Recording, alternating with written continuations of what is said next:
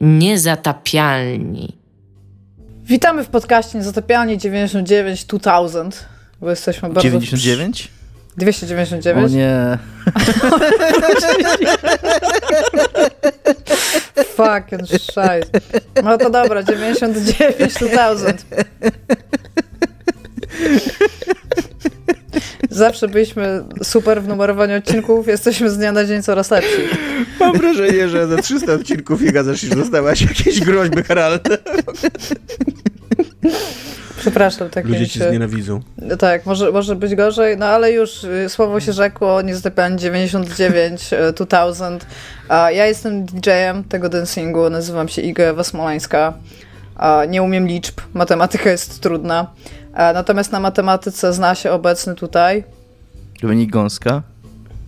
Jest z nami również znający się e, na moim ulubionym segmencie, o który zaraz się go zapytam, Tomasz Pstrągowski. Sam tak, się przedstaw. To, to ja, jestem Tomasz Pstrągowski. A, będziemy dzisiaj mówić o licznych tematach. Będziemy mówić o trochę smutniejszym temacie, który w sumie pojawia się już od dłuższego czasu, ale jest y, bardzo nasilony od stycznia tego roku, czyli o zwolnieniach w branży giereczkowej.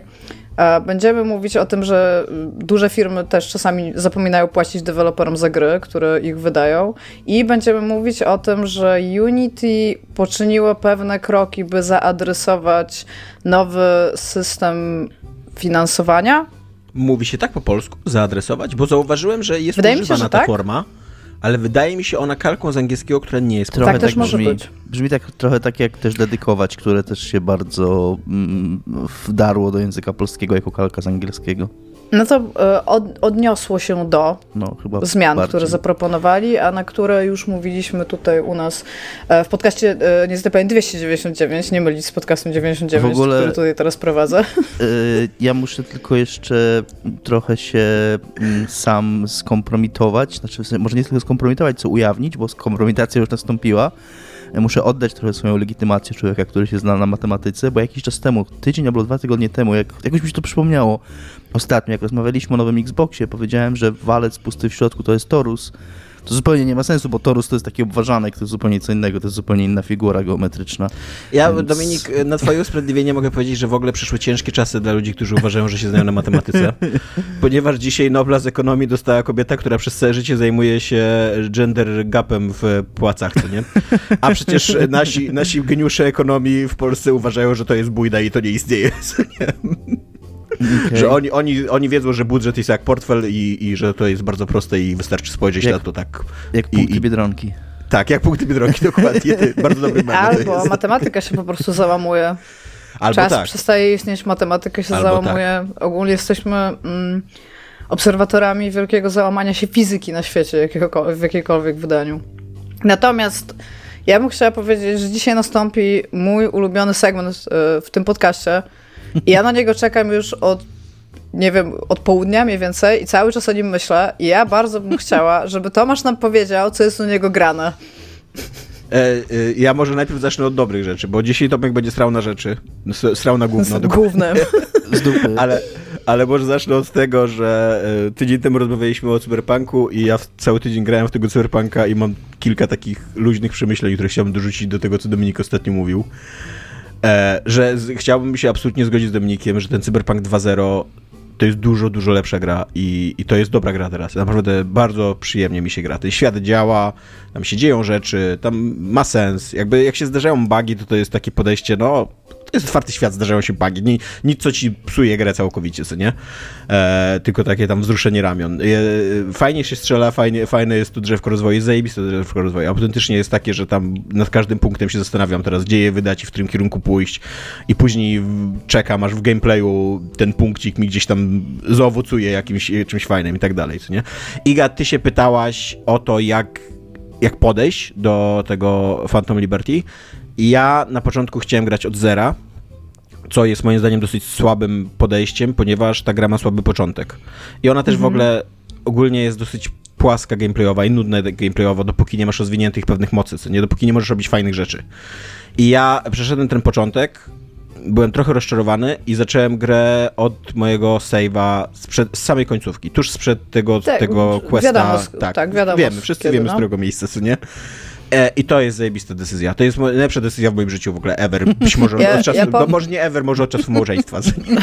Ja, ja po, po, pozdrawiamy twoją żonę. Iwona Elo. E, To, co chciałam powiedzieć, to e, ja może się pytałam o podejście, natomiast też e, ja nie mam zamiaru grać tą grę jeszcze raz i trochę mnie cieszy, że jak mówisz, że ona jest teraz lepsza, ale wciąż jestem za tym, że ja przeszłam tą grę już na premierę i? I Wiemy. właśnie totalnie nie musisz, totalnie nie musisz jeszcze raz. Jeżeli nie mam jesteś, zamiaru. Jeżeli jesteś Tak, ciekawa cztery tylko razy w dodatku, ostatnim odcinku powiedziałaś tylko. jeżeli jesteś ciekawa tylko dodatku, odpal swojego starego maila, s- save'a, dostaniesz tam od razu możliwość roz, rozlokowania wszystkich Punktów? punktów na tym drzewku. Wszystkich od początku musisz, co nie, rozlokować. A do tego r- raz możesz rozlokować wszystkie te swoje cechy też, co nie, R- jeszcze raz je ro- rozdać, co nie. Więc możesz zrobić sobie cały respekt postaci i Czyli idziesz właściwie i zaczynam grasz... od char- character Tak, creation. tak, praktycznie robisz postać od zera. Tak, Okej. ale później idziesz, grasz i od razu wchodzi do tego dogdown i możesz tylko tam siedzieć jak chcesz, co nie? I Dobra, ja się tak te tam- realnie zaczynam zastanawiać, bo ja nie mogłam skończyć kilku questów z tej podstawki przez to, że mi się zbagowało i się zastanawiam, czy w ogóle będzie opcja, że gdzieś mogę wrócić i je skończyć. Mam odpowiedź na to pytanie. Mi się otworzyła po prostu tam jeszcze z 20 godzin gameplayu. Okej, czyli wróciłeś i zrobiłeś te rzeczy, które ci... ja okej, miałem tak super. zabogo- Ja nawet sobie nie zdawałem sprawy, jak ja miałem zabogowaną tą grę. Nie? Wątek z Kerym, tym, tym gitarzystą, co nie? Najlepszy wątek w grze, No, romansowy. ja go w ogóle, okazuje się, że ja go w ogóle nie wiedziałem, że on jest, nie? Bo on jest zamknięty przez to, że to jest romansowy wątek on jest zamknięty za endgame'em. Nie, no Nie. bo ja nie wiem, nie On jestem się, on się zaczyna teraz. bardzo, bardzo blisko endgame'u. No, może blisko endgame'u, Blisko, ale, ale- wcześniej mi się w ogóle nie zaczął. Wcześniej mi się w ogóle nie zaczął. A teraz... Ja tam chyba jest 6 czy 7 questów, nie? Takich, że tam leci i, To jest i ten, ten to Kerry jest, cały czas to do jest mnie dzwoni i najfajniejszy ja cały wątek czas... w ogóle kompanionowy w tej grze. I najlepszy Tak. romans, also. Tak. E, no jako, że ja jestem lesbijką, a on jest gejem, to trochę nam nie wyszło romansowanie. Trudno E, się wylosowało, no. Ale tam w ogóle- w ogóle, ogóle mnóstwo jest takich rzeczy, które mi się odblokowywały, bo mi się odblokowały też e, te... mm, Znaczy, to, to nie jest to coś co, coś, co było zablokowane przez bugi, tylko wyszło w, we wcześniejszych łatkach wyszły takie SMS-y, co nie, że tam, że jak masz wątek romansowy, to autentycznie ta osoba, z którą tam prowadzisz ten wątek romansowy, do ciebie teraz pisze SMS-y. I to jest całkiem urocze, to jest nieźle napisane, co nie? I teraz centralnie, codziennie sobie SMS-uję z Judy, kurde, jej w babci ogóle- poznałem. ty. Tak, rozmawialiśmy z Tomkiem o tym, ja w ogóle, jak to wprowadzili, bo oni to wprowadzili nie teraz w 2.0, tylko w jakimś patchu wcześniej. Jak dużo można osiągnąć, szczególnie w takim świecie jak Cyberpunk, gdzie jakby masz to w świecie gry, że się pisze do siebie, nie? Mm, Takim naprawdę prostymi środkami, bo ja nie sądzę, żeby to było dużo pracy, napisanie trochę tekstu, nie? Jak wiadomo, tam tekst nic nie, koszt, nic, nic nie kosztuje tak praktycznie, nie? Więc, a, to, a to jest tylko tekst i jakoś tam połączony, bo oni też jak robisz, jakbyś grał od, zależnie od tego, jak robisz y, też główny wątek, jak ten romans zacząłeś wcześniej, to też w tych SMS-ach rozmawiasz o tych rzeczach, które się działy w grze, więc tam trochę programowania było w tym, ale bez przesady. A daje to naprawdę super efekt, nie? Tak, tak. I tak samo, tak samo w tej, bo jest już łatka do 2.0, co nie jest tam 2.01. Tak. I jak weszło mi 2.01, to mi odblokowało ze 40 zaległych achievementów. Tak po prostu przez jakieś dwie minuty cały czas dostawałem achievementy, co nie? I to są achievementy na gogu, więc to jest coś, co mnie nie obchodzi i najprawdopodobniej nawet i to nie obchodzi, co nie? Ciekawe, czy jest jedna osoba na świecie, którą obchodzą achievementy go. Jak właśnie, jak, jak daleko to jest za achievementami ze Steama, tak No. swoją drogą. A, czy- a achievementy na Steamie już nikogo nie obchodzą, a Tak. to jest jeszcze tam gdzieś daleko, daleko za nimi.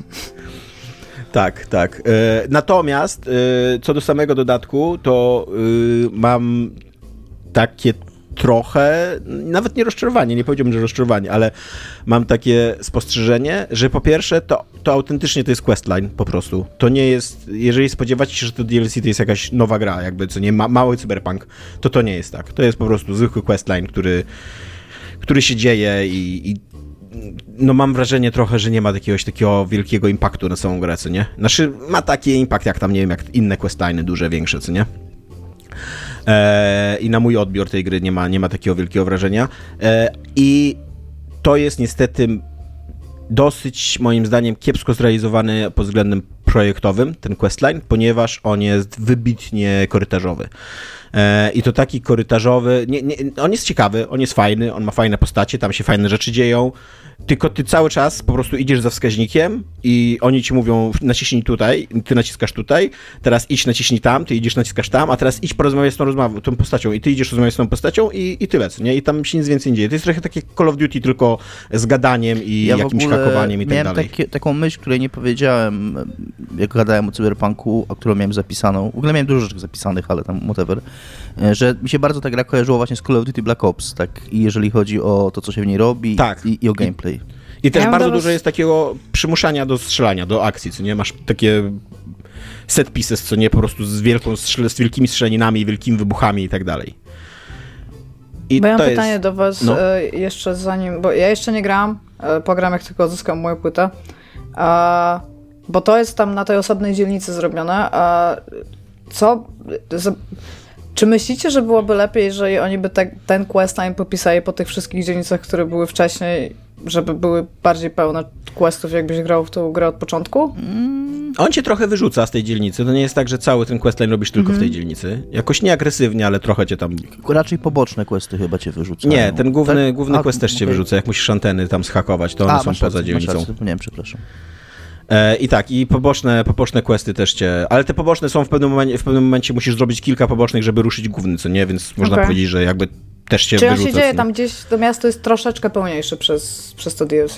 Trochę tak. Trochę Okej. tak. Aczkolwiek, aczkolwiek jest to dosyć zabawne, że ja tak gram taką postacią, która nagle odkryła, że jest dodatkowa dzielnica w mieście. To prawda, to prawda. Ja w ogóle muszę też pochwalić, y, oni dosyć dużo energii władowali w to, żeby troszkę bardziej reaktywne były te questy, tak, żeby były jakieś tam decyzje do podjęcia i tak dalej. I to, o czym Tomek wspomina, że w pewnym momencie trzeba zrobić jakąś liczbę gigów, żeby jedna postać ci pomogła. Fixer, no, żeby ci pomógł, żeby ci zaufał. To ja miałem tak, że ja te, że ja robiłem te gigi wcześniej, zanim gra mi kazała i bardzo fajnie, naturalnie to się połączyło, że po jed... jak, jak dostałem to, że, że mam do niego zadzwonić, to nie zadzwoniłem do niego, zrobiłem jeszcze jednego giga i potem gigu miałem rozmowę z nim, taką wiecie, kończącą giga normalną i to, po, na koniec tej rozmowy Wi powiedział, nie, czekaj, czekaj, mam jeszcze jedną sprawę do ciebie i to się potoczyło dalej.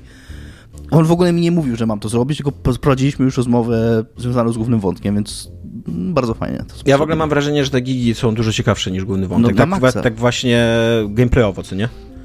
W ogóle ja się zgadzam, co właśnie tak chciałem powiedzieć, zgadzam się absolutnie co do, co do tej konstrukcji. Mi się to podobało, ja w ogóle uważam, że Cyberpunk cały taki jest tak naprawdę. Yy, taki mocno liniowy, mocno filmowy w cudzysłowie, for better or worse, za przeproszeniem, ale właśnie ten taki bardziej content, w cudzysłowie, który masz trochę więcej wolności, jest właśnie w gigach.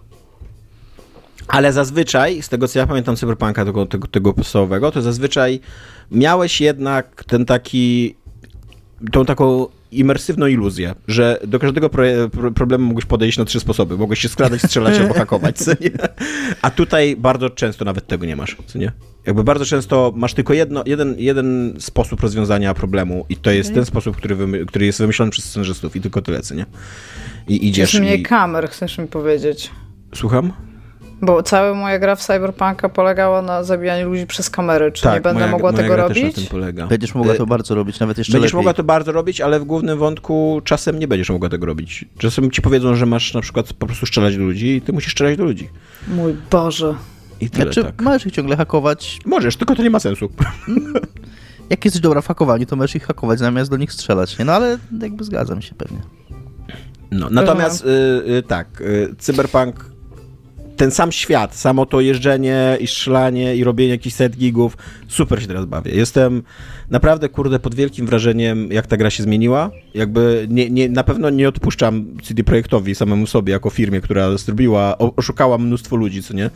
I, I manipulowała procesem pisania recenzji i tak dalej, ale sama gra, kurde, totalnie jest teraz bardzo, bardzo dobrą grą, nie? I, i, i świetnie się bawię grając z nią.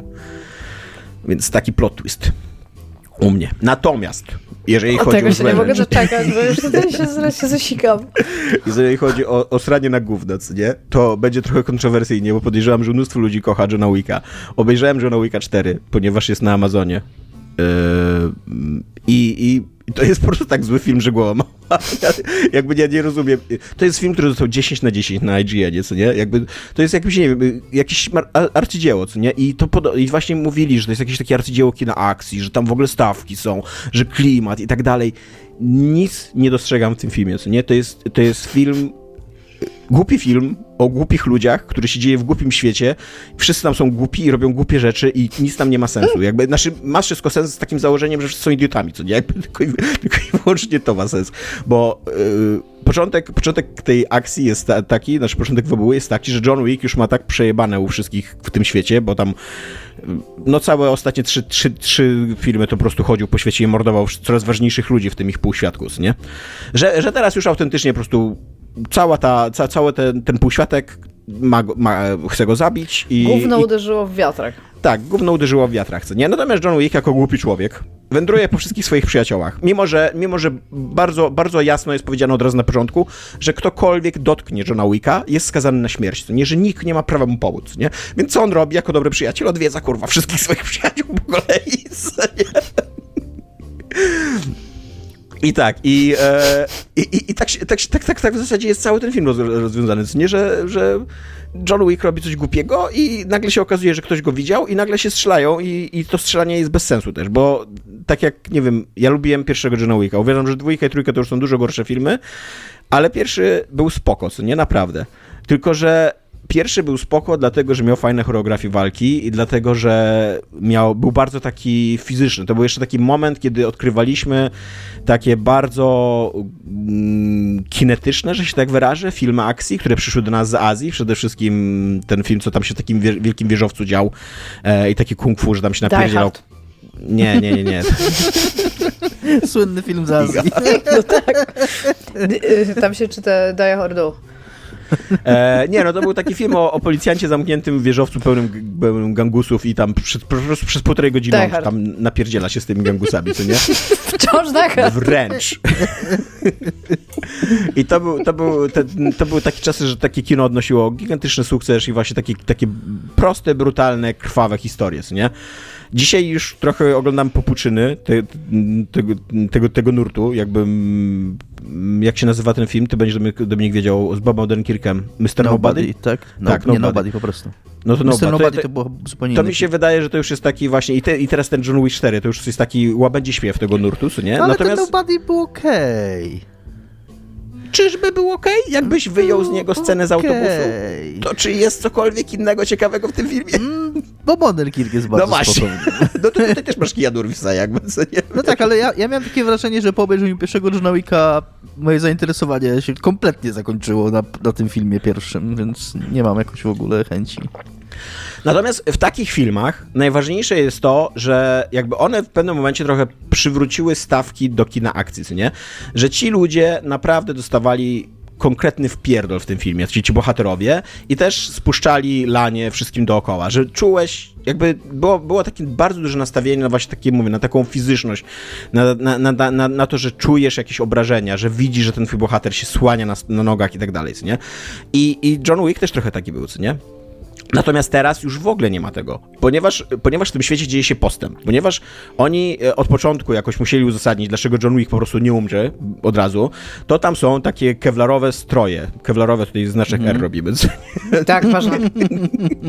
oni tam mają takie kewlarowe garnitury, które są które są, kurde, lepsze niż po prostu pancerze czołgu, nie? On wystarczy, że on się zakryje takim, taką, taką płachetką, jak ma garnitur, co nie? I tam może do niego strzelić z bazuki i nic mu się nie stanie, co nie? I na początku, na, na początku jeszcze tak sobie myślałem, tak, tak, tak, to było takie okej, okay, bo to jest taki plot armor dla Johna Wicka i okej, okay, nie, niech to będzie, co nie? Natomiast teraz każdy, literalnie każdy bohater w tym filmie ma taki garnitur, albo co więcej, jest ubrany w taki full w ogóle mm, zbroję, co nie? Taką, taką antyterrorystów. Tylko, że oczywiście ta zbroja też jest cała zrobiona z tego kewlaru, co nie? Więc oni literalnie do siebie strzelają tam nie wiem, z 50, 100 tak nabojów w jednego człowieka wpada i mu się nic nie dzieje, co nie? I jest tylko jedno, jedno takie miejsce, gdzie, gdzie możesz zabić człowieka, to jest to złączenie pomiędzy kaskiem a, a, ten, a resztą ciała, tu nie masz to szyję, jak, co nie? Y, oko u tyranozaura, nie? I, tak, dokładnie. I po prostu balet, jaki John Wick robi, żeby wcisnąć komuś broń tutaj pomiędzy, pomiędzy y, obojczyk a, a kurde, a ucho, co nie? I żeby dopiero wtedy nacisnąć na spust, to jest, to jest niesamowite, to są, to, to są po prostu wyżyny głupoty, co nie? To co tam się dzieje.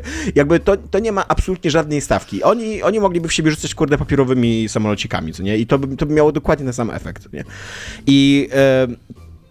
co jest. Y, tam jest nawet taka scena, że John Wick autentycznie sam z siebie, z rozpędu, wyskakuje z boku, z trzeciego piętra, spada na chodnik, Wstaje i się otrzepuje i idzie dalej. Nie?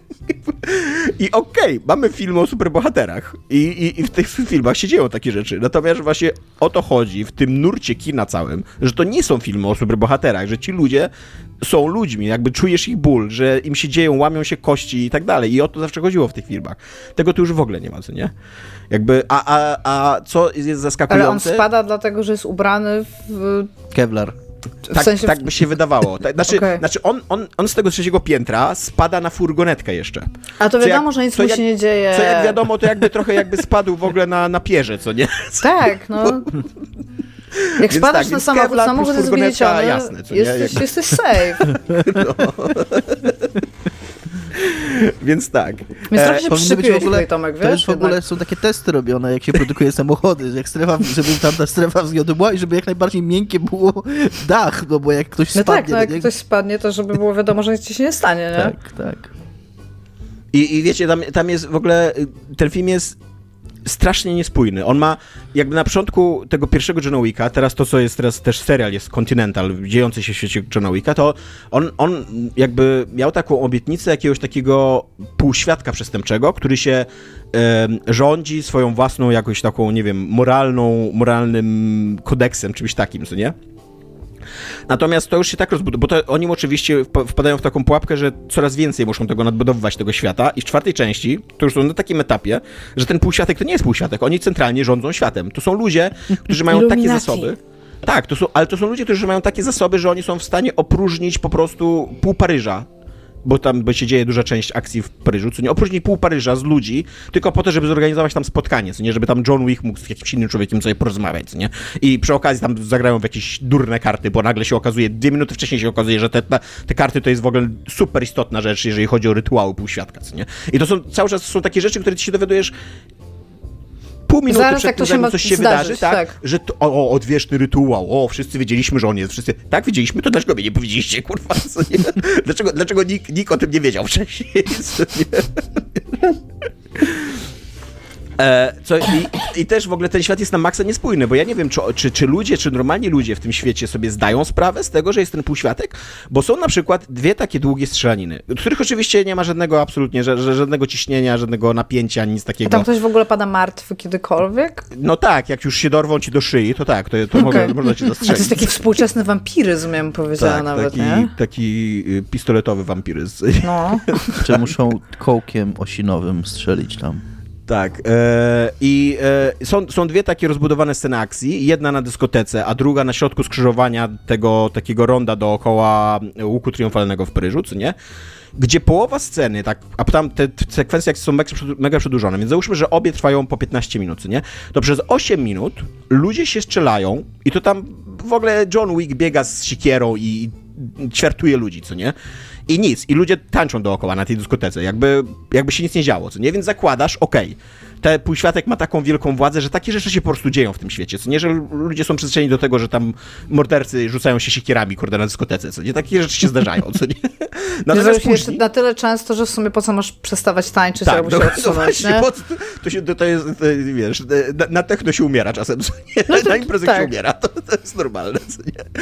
Natomiast, natomiast później ktoś przez przypadek coś tam strzela i nagle jest wielka panika, nagle wszyscy uciekający, nie? Albo nagle całe to skrzyżowanie, które tam jeździ, jeżdżą sobie samochody w kółko i w ogóle się nie przejmują tą wielką strzeliną, że tam jakieś wraki latają w tej we w te samochody, wybuchają. Ludzie, o tak. tym, y, kochanie, pamiętasz jak ostatnio byłam na techno? Popatrz. Popatrz tutaj z boku, prawie to widziałam, no. No i, i, na, i to, to, skrzyżowanie też przez 8 minut sobie jeździ normalnie, dopóki trzeba potrącać ludzi, dopóki John Wick jeszcze chce wpychać ludzi pod samochody, autobusy i inne takie, co nie? A później nagle ktoś strzela w powietrze i się okazuje, że jest wielka panika, że całe skrzyżowanie stoi, co nie? I tak się zastanawiasz, Ale jak potrącali tych ludzi, to jechali dalej po prostu, tak? Tak, tak. tak. Paryż to jest to jest bardzo złe miejsce z tego, co słyszę. Nie? Bardzo dobre miejsce na imprezowanie, bardzo złe na życie. No. więc tak, więc y, absolutnie nie rozumiem, na czym polega, na czym polega fenomen tego filmu, bo to był film, który był bardzo chwalony, co nie? I no i jest po prostu strasznie gówniany. A te sceny akcji, z tego co mówiłeś, tam też, też oprócz tego, że są durne, tak, przez to, co musi Właśnie. zrobić, one są jakieś fajne do oglądania Jest jedna fajna scena. Jedna fajna scena, która ci pokazuje, że ludzie, którzy robili ten film, najprawdopodobniej wiedzieli, jak zrobić film akcji. Jest jedna taka scena, gdzie John Wick przechodzi tam przez jakieś 60 trupów w kamienicy w Paryżu, co nie? I nagle kamera wlatuje tak nad niego i widzimy go centralnie pionowo w dół, co nie? W stylu, kurde, w, tego Hotline Miami albo, nie wiem, tam Dreamweba i innych takich, co nie? Taka perspektywa. Jakie odniesienie, Dreamweb, nice. Jest się starym człowiekiem, ma się te lata. Teraz Nice. e, z- tu zrobimy krótką pauzę, żeby nasi słuchacze mogli wyszukać, co to jest Dreamweb. Tak. I on, on, w, ty, on w, tym, y, w tej sekwencji dostaje jakiegoś takiego super shotguna, który nie tylko zabija ludzi, ale jeszcze ich podpala, co nie? I to jest jakaś taka magiczna broń. To jest takie, kurde, jakaś inspiracja jakimś Borderlands, czy czymś takim. No, Tak. po prostu znalazł tak, kurde, tak, dokładnie. To są takie... Jak jest masz w cyberpunku takie no. modyfikatory.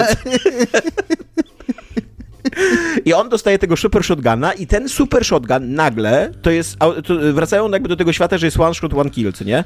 I to jest rewelacyjna sekwencja, bo nagle wracają ci stawki, nagle widzisz, jakby nagle ta akcja jest płynna, nagle John Wick nie, nie napierdziela się z jednym jakimś tam randomowym, kurde, bad guyem przez 5 minut, bo nie może go zabić, bo on jest, kurde, w garniturze kuloodpornym, co nie?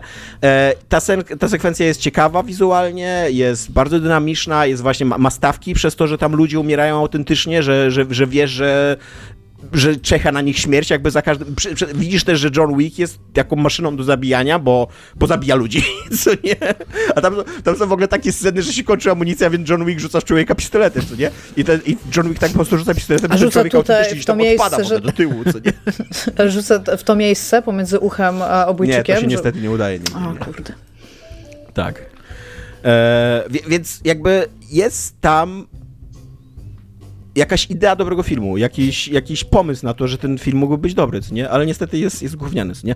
I niestety jest też, jest też strasznie durne, durne za- zastosowanie psa, ponieważ pies, jest tam, jest tam jeden bohater, oczywiście, który jest zabójcą, co nie? Teraz nasz ulubiony segment durne zastosowanie psa. Tylko, tylko, że tam w ogóle przede wszystkim w tym filmie ludzie, którzy mają zabić Johna Wicka, wkładają bardzo wiele wysiłków w to, żeby go nie zabić.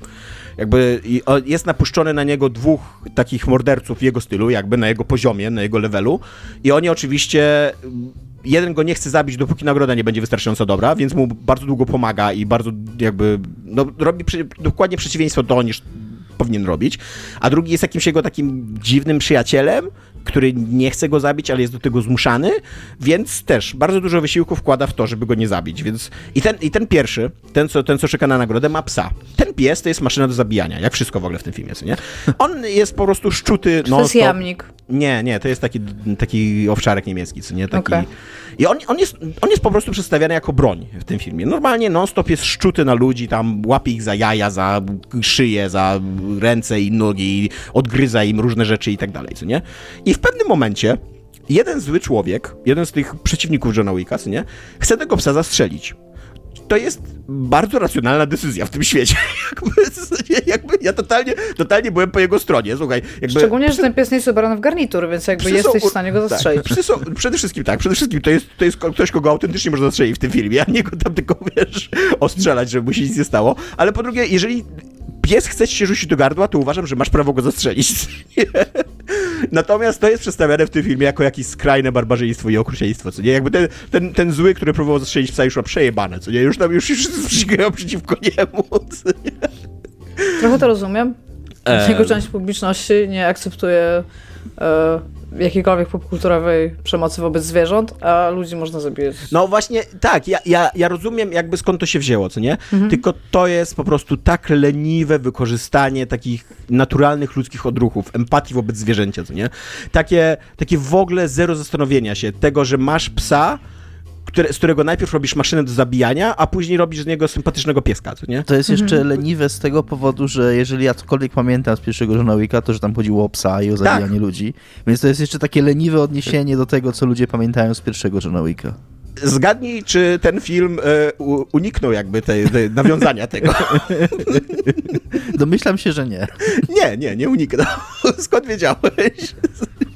Ja, ja w ogóle myślałam, że te wszystkie części się do tego odnoszą, ale rozumiem, że dwójka i trójka już nie.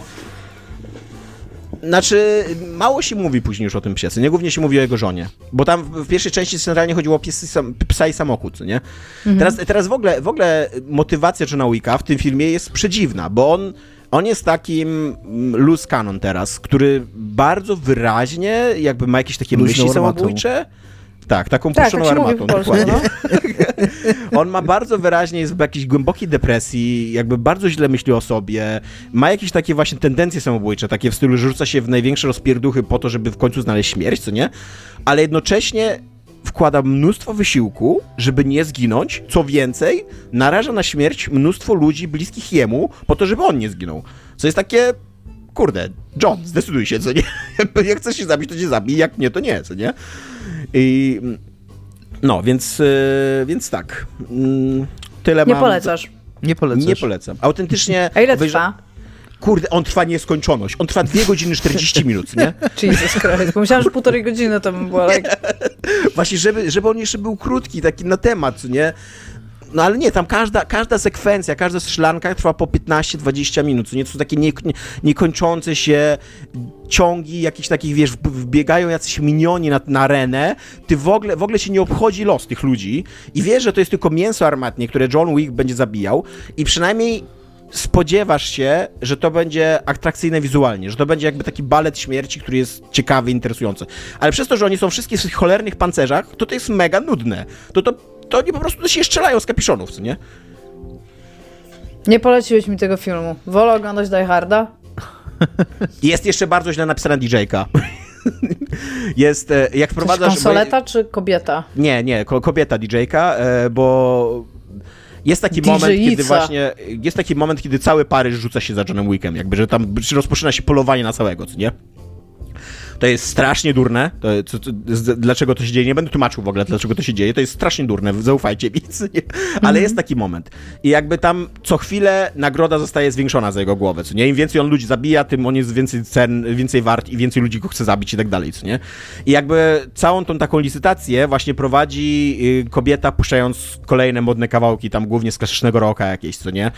E, I, i jak wprowadzasz taką postać DJ-a, która właśnie jest takim jakimś przerywnikiem, to to jest taki moment, To jest bardzo że ważna postać w ogóle też. to jest postać, która powinna być mega błyskotliwa, co nie? To, to Po to wprowadzasz DJ-a radiowego, zawsze. I to już jest Vanishing Point, już nam to poja- udowodnił, e, a kurde GTA i teraz Cyberpunk jeszcze jakby, jakby no to, to jest taka, to jest taka już figura tak naprawdę, co nie? Ona nie ma tu nic do powiedzenia. Poza tym, że ma seksowny głos, absolutnie ona mówi mega nudne rzeczy, tak? Po prostu nie ma żadnego stylu, żadnego, żadnego takiego e, mm, wiesz, żadnej takiej przebojowości w sobie, nie żadnego No. ognia, tylko takie gada do radia, kurde, znaczy do, do mikrofonu i tam w radiu ją słychać. Nie gada do radia. No. Wtedy byłoby słabo, no. Głupio napisane, głupio napisane mocno, no. Natomiast y, ten półświatek, ten półświatek jest tak potężny, jakby, to już nie jest półświatek, tak jak mówię, co nie? Że oni mają własne, mm, nie wiem jak to nazwać, taką, kurde, dyspozytornię telefoniczną. A, okej, nie, to, no. ta rozgłośnia to nie wiadomo chyba gdzie jest. Te, ale mają, bo oni tam korzystają z takich telefonów słuchawkowych, jak w, tam w XII wieku, co nie się korzystało. Mhm. I oni mają taką dyspozytornię telefoniczną na szczycie wieży Eiffla. Jakby to jest półświatek, co nie? Półświatek, który ukrywa się na szczycie wieży Eiffla. Jakby, myślę, że dosyć łatwo znaleźć półświatek wieży Eiffla. No, dobra. Wysrałem się na gówno. E, John Wick 4 nie polecam bardzo. 4 na 10? John Wick? 2 na 10 bym powiedział. Dziękujemy. To był Tomek strona główną dupą. Wow, mój, mój kącik się rozbudowuje, widzę. Takie są zasady Dystopianych 99. A, dobra, to zacznijmy od tematu, do którego już wcześniej, o którym już wcześniej mówiliśmy, bo to jest taki temat, który chyba jeszcze się czkawką odbije i porozmawiajmy chwilę o tym, co się stało dalej z Unity, Dominiku. Igo, Tomku, słuchacze, zgromadzeni, e, e, e, sympatycy, komentatorzy i wszyscy, Gracze. Inni, i wszyscy inni zebrani, szanowni. Unity się wycofało rakiem, zgodnie z, nie dziwiąc nikogo, o tak powiem, zgodnie z wszystkimi przypuszczeniami, że to będzie musiało nastąpić, bo przypomnijmy krótko, Mm, zaczęło się od tego, że Unity zmieniło nagle zasady licencjonowania swojego silnika, nie tylko dla przyszłych projektów, ale też wstecz, czyli zrobili coś, czego w ogóle jakby z punktu widzenia takiego prawnego nie, nie powinno się nigdy robić, bo zmienili umowy, warunki umów podpisanych wcześniej na takie, żeby pobierać opłatę od liczby instalacji. Już nie będę wchodził w szczegóły, rozmawialiśmy o tym, możecie Tak, się cofnąć. W każdym razie chodziło o to, że w, w zależności od liczby instalacji mia, mieli, mieli twórcy gier płacić mm, jakieś tam tantiemy czy, czy dla, dla Unity. Wycofali się z tego po fali krytyki, fali komentarzy takich katastroficznych wręcz, że to będzie koniec tego silnika i że deweloperzy się powycof powycof powycofują z korzystania z niego, które w ogóle nie były dziwne. I nowa wersja warunków, które zaproponowała Unity po pierwsze jest taka, że wydaje mi się, że musieli to zrobić, to jest najbardziej oczywista rzecz, że powiedzieli, że wszystkie zmiany będą wszystkie zmiany będą e, dotyczyły gier tworzonych na danej wersji silnika, czyli jeżeli zostaną wprowadzona nowa, nowe warunki użytkowania, powiedzmy w wersji tam, nie wiem jakiej, jaką wersję miał Unity aktualnie, ale w jakiejś kolejnej wersji, no to dla gier od tej wersji mm, będą te warunki obowiązywać, a nie wstecz, co wydaje mi się, że to by w żadnym sądzie w ogóle nie przeszło, tak jak oni to chcieli zrobić wcześniej, więc to jest oczywiste, że to zmienili w ten sposób. Mm, Wycofali się też poniekąd z tego pomysłu pobierania mm, procentu od instalacji, w sensie opłat od instalacji, bo dali deweloperom wybór. E, I tak, po pierwsze, e, deweloperzy na tych dwóch najniższych poziomach, czyli na najniższym poziomie, czyli personal, mhm. E, który jest do 100 tysięcy, dotychczas był do 100 tysięcy przychodu, ten limit zostanie zwiększony do 200 tysięcy, więc po pierwsze, dopóki jesteś do 200 tysięcy dolarów przychodu, to jesteś na personal i dopóki jesteś na personal, to nie obowiązują, nie obowiązują cię żadne opłaty dodatkowe do Unity. W momencie, jak przekroczysz 200 tysięcy, automatycznie przeskakujesz na wyższy próg. I kiedy przeskoczysz na ten wyższy próg, to masz wybór. Albo płacić względ, według tego, jaka była pierwsza wersja, czyli według liczby instalacji, albo płacić 2,5% od przychodu. Mm, I to jest ważne też do podkreślenia, że ten przychód jest, masz go sam raportować. Więc tak. y, w, z jednej strony masz Unity, masz do wyboru albo liczbę instalacji, którą Unity będzie skądś brać. To też nigdy nie było do końca jasne, w jaki sposób oni będą to liczyć. Mm, a z drugiej strony możesz płacić po prostu procent y, i, i, na podstawie... Na płasko. Tak, na tak płasko, tak, tak. Na podstawie własnych tam wyliczeń, które, no, jestem przekonany, oczywiście będziesz musiał udostępnić i tak, to nie jest tak, że po prostu im powiesz, że wyszło mi, że zero i oni, okej. Nie, to w ogóle fakt e, tego, że sam musisz to zgłaszać, to jest też jedna z rzeczy, do której tak. automatycznie odniesie się deweloperzy, tak. bo Unity już jakoś to szacuje, ale nie chce ujawnić jak, to jest raz, a dwa, oni nie mają żadnych narzędzi w tym momencie, żebyś ty mógł to zrobić. Więc to jest bardzo po twojej stronie, jak ty masz zamiar to robić i nie wiadomo trochę, czego oni do końca tak, oczekują. To jest trochę, to teraz możemy przejść do drugiej części tego tematu. Mhm. Artykuł na Games Industry Biz przywołuje trochę komentarzy i to, co Iga powiedziała, tak na pierwszy rzut oka wydaje się, że to jest bardziej uczciwe, że to 2,5% i że na podstawie własnych wyliczeń, więc to jest, jakby ty wiesz skąd masz te wyliczenia, więc to jest dla ciebie teoretycznie bardziej przejrzyste niż to, co robi Unity, ale tak jak Giga powiedziała, pewni deweloperzy zauważyli, że halo, halo, to jest dodatkowa praca dla nas, to dodatkowo komplikuje mm, relacje pomiędzy nami a Unity, warunki tego kontraktu i to w ogóle nie jest bardziej jasne, bo tak jak ja powiedziała też, Unity to jakoś po swojej stronie szacuje. Oni zapewne będą to chcieli jakoś weryfikować.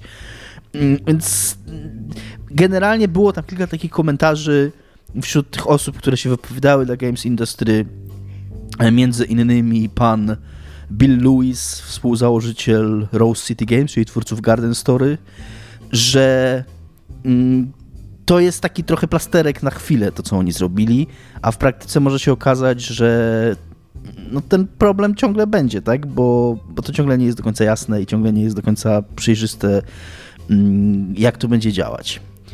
Y, ktoś też zauważył, pan Martin van der Muellen ze Snapfinger Games, Snapfinger Click, przepraszam, że porównał to do czegoś, co nazywał anchoring bias. W Polsce kiedyś taki krążył dowcip po kozie i, i, i że to jest takie trochę, że oni najpierw wymyślili coś kompletnie nie do przyjęcia, po czym nagle trochę poluzowali te warunki i w nadziei, że teraz to jest, to nagle nie zrobiło że się. Że coś bardziej znośne, to że to, tak. to, co wciąż byłoby nie okej, okay, jakby było Dokładnie. pierwszą opcją, teraz już jest lepsza opcja, tak, bo tamta bo poprzednia była okropna. Bo, tak. ta, bo w porównaniu to wygląda dobrze, ale nie do końca takie wcale dobre być musi. Yy, I szczególnie, że to, co wszyscy podkreślają i co podkreślali ludzie już wcześniej, mm, przede wszystkim naruszone zostało zaufanie. No. I teraz ludzie mówią, ok, nie jest łatwo zmienić silnik i to trochę potrwa, więc zobaczymy za parę lat pewnie konsekwencje tego wszystkiego. Ci, którzy już robią gry na Unity, raczej skończą te gry na Unity i przysta przystaną na te nowe warunki, ale jak będą planować swoją kolejną grę, no to już się będą rozglądać czy za Unrealem, czy za tym Godotem, czy za jakimiś jeszcze innymi rozwiązaniami, bo nie znasz dnia ani godziny, tak? Kiedy Unity, kiedy już raz coś takiego wywinęli, to perspektywa jest taka słuszna, no, że mogą to wywinąć znowu i, hmm. i nic to, wiecie, to, że teraz nagle jest, się, się wycofali, tutaj niewiele zmienia. I jest jeszcze sprawa, o której ja nie pomyślałem, bo to jest taka dość specyficzna sprawa dotycząca Switcha. I jest pan odpowiedzialny za grę Ballistic NG, pan czy studio, która jest jakimś takim in, współczesną interpretacją Wipeouta mhm. i on się wypowiada, czy kto taki, czy to on jest, czy, to jest firma się wypowiada. No w każdym razie jakiś tam przedstawiciel, no bo jakiś człowiek to napisał, że Nintendo ma jak, jakąś regułę dotyczącą, z tego co zrozumiałem, ten wpis najstarszej wersji Unity, jaką mogą używać. To znaczy, oni mają pewne wymaganie dotyczące tego, że, że to się jakoś roluje, tak? Że Gra nie jest w stanie działać na wersji na, starszej niż na wersji starszej niż, współczesnej. Tak, tak, że jest jakiś tam limit, więc de facto jak robisz grę na Switcha, to automatycznie ta wersja ci się przesuwa z upływem czasu. Więc jeżeli Unity nagle wprowadzi jakieś zmiany z którąś z wersji, to też niekoniecznie znaczy, że ty, skoro tą grę zacząłeś robić, zanim te zmiany zostały wprowadzone, to cię będą stare warunki obowiązywać. Bo jeżeli robisz grę na Switcha, to nagle się okazuje, że możesz być przymuszony do sportowania ją na nowszą, na nowszą wersję, wersję i zaakceptowania tak nowszych warunków, tak? Więc de facto też może ci się zmienić umowa w trakcie i no z tego powodu oni się wycofali w ogóle i anulowali wersję na Switcha tej gry, bo po prostu powiedzieli, że ich nie stać na to i, i też na, to, na tą niepewność, tak, związaną z tym. Tak, ale też przy okazji, bo to, się, to co teraz przed chwilą powiedziałeś... Ja mogę, przepraszam do... Iga, bo ty chcesz jakiś kolejny wątek, tak? A ja tutaj musiał tylko dygresję. Chciałem powiedzieć, że Ballistic NG wygląda totalnie jak Wipeout, tak jeden do jednego, co nie, to jest gra. I co, co, mnie, co mnie zaskakuje bardzo, ma normalnie odwołanie do Wipeouta w, w krótkim opisie na Steamie, co nie? Nie wiem, czy to jest legalne, żeby się powoływać na inne marki, jakby, co nie? To jest czyjś znak towarowy, jakaś tam własność intelektualna, nie można na niej zarabiać, reklamować, jakby. Tego. No ale dobra, tylko taka, taka dygresja, Iga. Dzwoń na policję Steamową. Mają przytłaczająco pozytywne recenzje, nie? 95%. No i nie będzie tego na Switcha teraz przez Unity. I nie będzie tego też u ciebie, bo 1500 mają tych recenzji. Nie, nie pograsz. No, to widzisz. A, bo jest jeszcze jedna rzecz, która się odnosi do tego, co też przed chwilą powiedział Dominik. A, I to jest e, to, że nie do końca, oprócz tego, że nadszarpnięto zaufanie samych twórców tych gier, to też istnieje prawdopodobieństwo, że jeżeli na przykład nie będzie się robił jakiegoś największego hitu na świecie, który każdy wydawca by chciał u siebie mieć, to na przykład co z tym, że jak, jak rozliczane będą rzeczy, które na przykład od razu było powiedziane, że jeżeli byś wydawał grę i ona by była na Game Passie, to jakby wydawca y, odnosi te te, ponosi te koszty, tak? I teraz w jaki sposób ma się z nimi rozliczać na przykład Microsoft i czy Microsoft będzie chciał inwestować w ogóle w fakt, że on kupi jakąś grę na Unity i będzie potem musiał też przedstawić jakieś zarobki do Unity i być może będzie im po prostu prościej nie brać tej gry, jeżeli będzie na Unity zrobiona. Tak. Więc to ma tak naprawdę dużo szerszy kontekst i dużo więcej konsekwencji. Wciąż e, firmy, które robią w tym momencie projekty, które często nie są ogłoszone, a już są ileś lat w developmencie, będzie z tego Unity korzystało. ale bardzo wiele z firm, które na przykład dopiero zaczęły tworzyć sobie teamy albo pipeliny, po prostu na Unity nie pójdzie ze względu na właśnie na to, co powiedział Dominik, niestabilności tego, w jaki sposób będzie można w przyszłości monetyzować sobie te gry. I nie mówię tutaj o monetyzacji as in mikrotransakcjach, tylko w ogóle w jaki sposób będzie można na przykład prosić inwestorów, takich hipotetycznych, o pieniądze, jeżeli nie będzie się w stanie samemu założyć, ile będzie się zarabiało, na przykład przy takim Unity. Natomiast jest tu jeszcze jeden wątek, przepraszam Miga, coś jeszcze chciałeś skończyć? E, nie, tutaj jeżeli słyszycie to w, w tle piszczy mój piesek, bo on bardzo chce teraz uwagi, ale nie, nie dostanie uwagi, więc po prostu mówiłam mu, że ma sobie iść. E, jest tu jeszcze jeden wątek, który zauważa pan Hewson z firmy, mm, gdzieś tu mam jego firmę, e, Huey Games, Rob Hewson, e, że Unity ma problem. Tak, pomijając to wszystko tak, inne. koniec. To jest koniec Pomijając to wszystko inne, że to wszystko, co się wydarzyło, było wielkim problemem i wielką irytacją dla deweloperów, to też Unity jest w jakiejś dupie kosmicznej, jeżeli chodzi o to, jak ta firma jest zarządzana. Ta firma, on zwraca uwagę, zatrudnia 8 tysięcy ludzi. E, To jest tyle samo, ile Epic ma. Nie, przepraszam, dwa razy tyle, co ma Epic. A Epic ma Fortnite'a, który płaci za tych ludzi i za jeszcze wiele, wiele więcej rzeczy, tak? Więc to, że Unity zatrudnia tyle osób, to trochę nie dziwi, że patrząc na to, ile osób zatrudnia, trochę nie dziwi taka desperacja w poszukiwaniu nowego źródła przychodów, tylko że no, trochę nie tędy droga. Trochę się wydaje, że no, ktoś tam po prostu źle zarządza tą firmą. Mm, Patrząc przynajmniej tak z zewnątrz zupełnie, nie? Bo co tam się dzieje w środku, to żaden z nas nie wie. Ja tutaj zrobię taką dobrą przejściówkę. Czy Tomek chcesz, byś chciałbyś już coś powiedzieć na temat Unity? Nie, nie, nie, nie. To ja zrobię taką przejściówkę, żeby nikt nie zauważył, że to jest przejściówka, ok? Mhm. E, bo ogólnie mało kto już chyba wie, co ma robić ze swoimi zespołami i w jaki sposób ciągle może zarabiać co roku coraz więcej pieniędzy, bo jak wiemy, tak działa show biznes. Nie można po prostu zarabiać pieniędzy, trzeba zarobić wszystkie pieniądze i co roku trzeba ich zrobić dużo, dużo więcej. I robi się to w różne, w różnego rodzaju jakby sposoby, różnego rodzaju, na różne sposoby się to robi. I w związku z tym mamy kolejne i kolejne fale zwolnień. I to już są takie naprawdę bardzo, bardzo duże fale zwolnień. E, Jest przewidywana ch- ileś kolejnych, które będą się na przestrzeni następnego roku i do końca tego roku odbywać. E, Szczególnie, że branża growa, co widać też w polskiej branży growej, troszeczkę się rozrosła podczas pandemii i chyba nie było to najlepszym jakby wyborem, taką prognozą na to, co może być po pandemii, bo jak wiemy, branża, branża growa przez pandemię nie została tak mocno w trakcie pandemii ugryziona. I na przykład, zakojarzycie Robloxy, nie? Mówiliśmy bardzo dużo o ich e, nieetycznym systemie tego, w jaki sposób zarabiają. Roblox, i to jest, to jest jeden sposób na radzenie sobie z faktem, żeby zarabiać coraz więcej pieniędzy. E, Roblox pieniędzy mało nie zarabia, natomiast e, poczynili pewne zmiany w swoim zespole i postanowili, że skoro oni tak dużo zarabiają, mają tak dużo pracowników, to muszą trochę pracowników zwolnić i zaczęli falę zwolnień od ludzi, którzy zatrudniają innych pracowników. Czyli oddział HR, tak? Tak, zwolnili 30 osób, oni to nazywają talent acquisition. Ale tak, no basically kadry HR, jakbyś chciał nazwać, jakby zwolnili ludzi, którzy byli odpowiedzialni za powiększanie się zespołu, ponieważ w tym momencie nie jest im potrzebny większy zespół. Potrzeba im jest i teraz Więcej pieniędzy. więcej pieniędzy, żeby móc na koniec roku fiskalnego powiedzieć, że odnieś, się, że, że nie mieli tego net loss. Nie wiem, jak się nazywa po polsku tak w ekonomii, jeżeli byście mogli mi sprawdzić. Chodzi po prostu o to, że istnieją pewne koszta firmy, takie ogólne Strata i ile netto. ona zarabia. Słucham? Strata netto. No, to tak. To ma nawet totalnie sens tłumaczone jeden do jednego. E, więc jednym z sposobów takiego domykania roku fiskalnego właśnie, żeby ten e, strata netto była trochę mniejsza, jest po prostu zwolnienie pracowników, którym między innymi należy płacić, tak?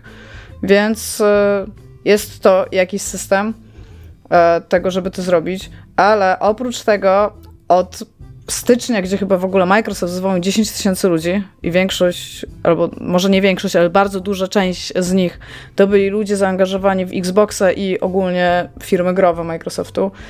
A tak naprawdę co miesiąc mamy kolejne raport na temat tego, że zwalniają ludzi. I teraz jakby przechodząc na takie podwórko, że tak powiem, bardziej dla dużych graczy, bo Roblox to wiadomo, że dla dużych graczy nie jest z jakiegoś powodu, a studio, takie ma małe studio z, ze stajni Naughty Dog, również zaczął zwalniać ludzi.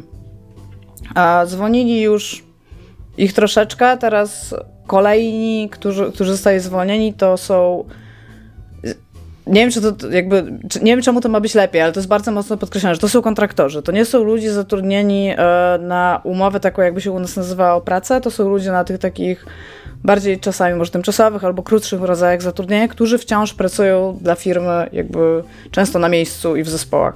Tak, natomiast a... w takiej branży jak są Giryczki, która jest z jednej strony branżą bardzo związaną z IT, a z drugiej strony bardzo branżą związaną z mm, kreatywną branżą. Show business. W, w, obu tych branżach są bardzo popularne albo samozatrudnienie, jakby jednoosobowa działalność gospodarcza, albo działa, pracowanie na na tak. zlecenia tak. i tak dalej. To, to to, że to są kontraktorzy absolutnie nic nie znaczy. Jakby to, no właśnie to, to w ogóle nie tłumaczy, że... jakie oni mieli role przy projektach i tak dalej. Tak, dlatego, dlatego właśnie o to mi chodzi, że podkreślanie y, bardzo często, bo to też jest często pojawia się w wywiadach, że to nie byli tam full-time employees, tak? To nie byli nasi pracownicy, jakby byli to właśnie pracownicy. To, że to byli kontraktorzy nie za wiele tutaj jakby zmienia. Natomiast e, są to dziesiątki jakby ludzi, którzy, którzy zostali zwolnieni w Santa Monica, tak? Dobrze pamiętam, że oni są w Santa Monica w Kalifornii. A tam doszło jeszcze ich w lipcu tego roku było 400 osób, w sensie w Naughty Dogu, łącznie z tymi kontraktorami. A więc jeżeli teraz, no myślę, że około, muszę szybko powiedzieć, Dominik, pomóż mi, jeżeli zwolnili 50 osób z 400, no to Jaki to jest procent? Trochę mniej niż 10%. 10%, no. Trochę więcej no, niż 10%. No, to, no trochę więcej niż 10% ludzi zostało zwolnionych, ale to tylko kontraktorzy, tak? Dominik, Jakby... jesteś naszym matematykiem, masz jedną pracę. no poprawiłem się za chwilę, no. Matematyka upadła. Się. To będzie dwa... No dobra, dobra. 12% no. dokładnie. Tak, no, no w każdym razie nie mało jakby ludzi, tak, których po prostu nagle nie będzie w firmie. E, dodatkowo tam chyba była teraz ostatnia restrukturyzacja, bo odszedł ich wcześniejszy creative director i teraz w ogóle z y, tym studiem będzie Drakman, nie?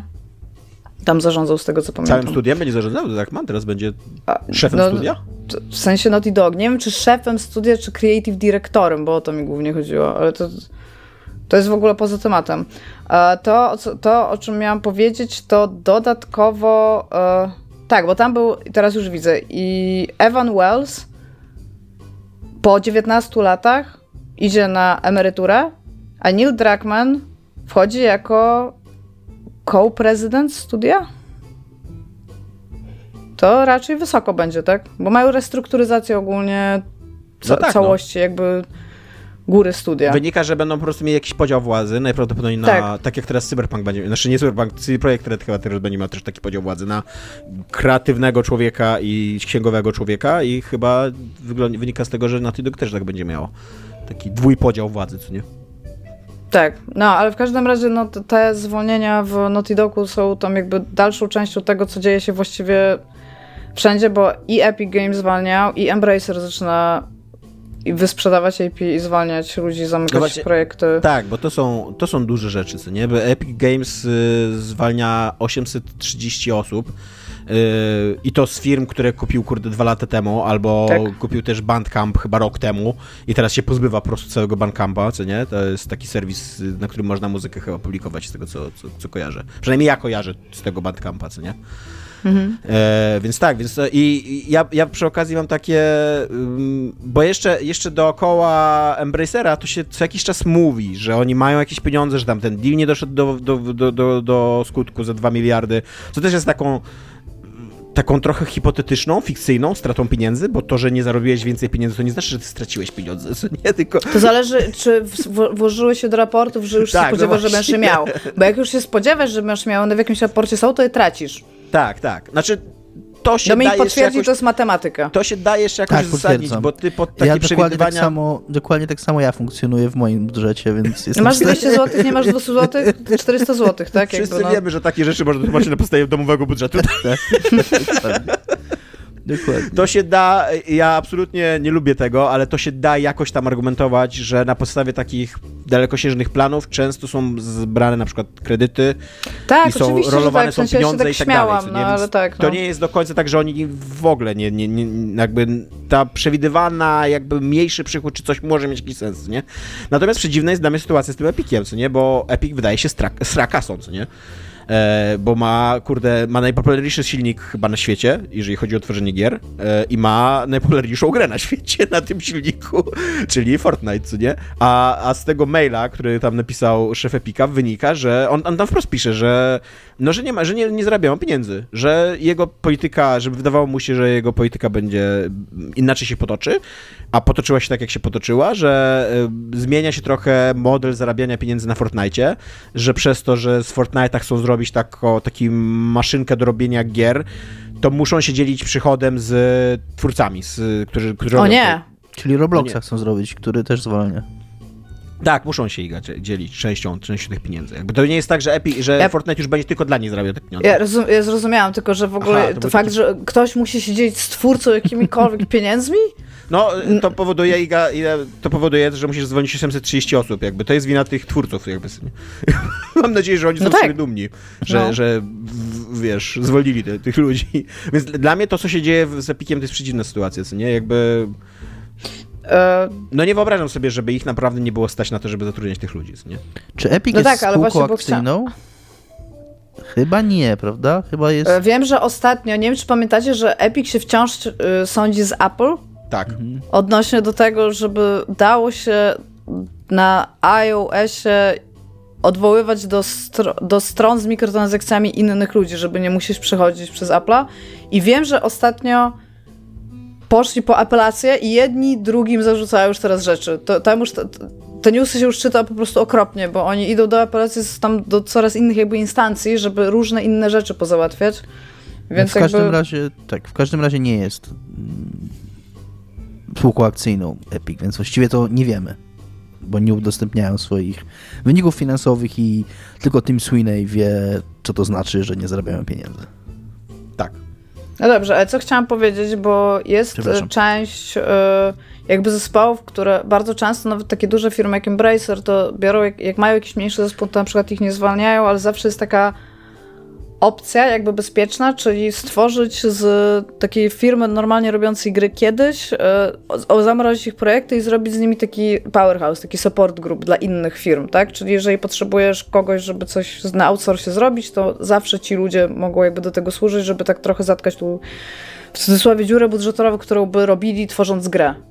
Tak? W sensie dostają mniejsze rzeczy, da się z tego w jakiś sposób coś zarobić i wyciągnąć. No i się okazuje, że nawet to już przestaje być taki model, który jest w jakiś tam sposób bezpieczny, bo jest e, firma Punihuman. Firma Punihuman tam zatrudniała i teraz, teraz wyjdzie, że mało, ale 20 osób zatrudniała, więc nie, nie jest to też super mała firma, jeżeli chodzi o tego Taka typu... piony firma. Taka, no, to, taka pewnie human, nawet humans tam pewnie pracowali.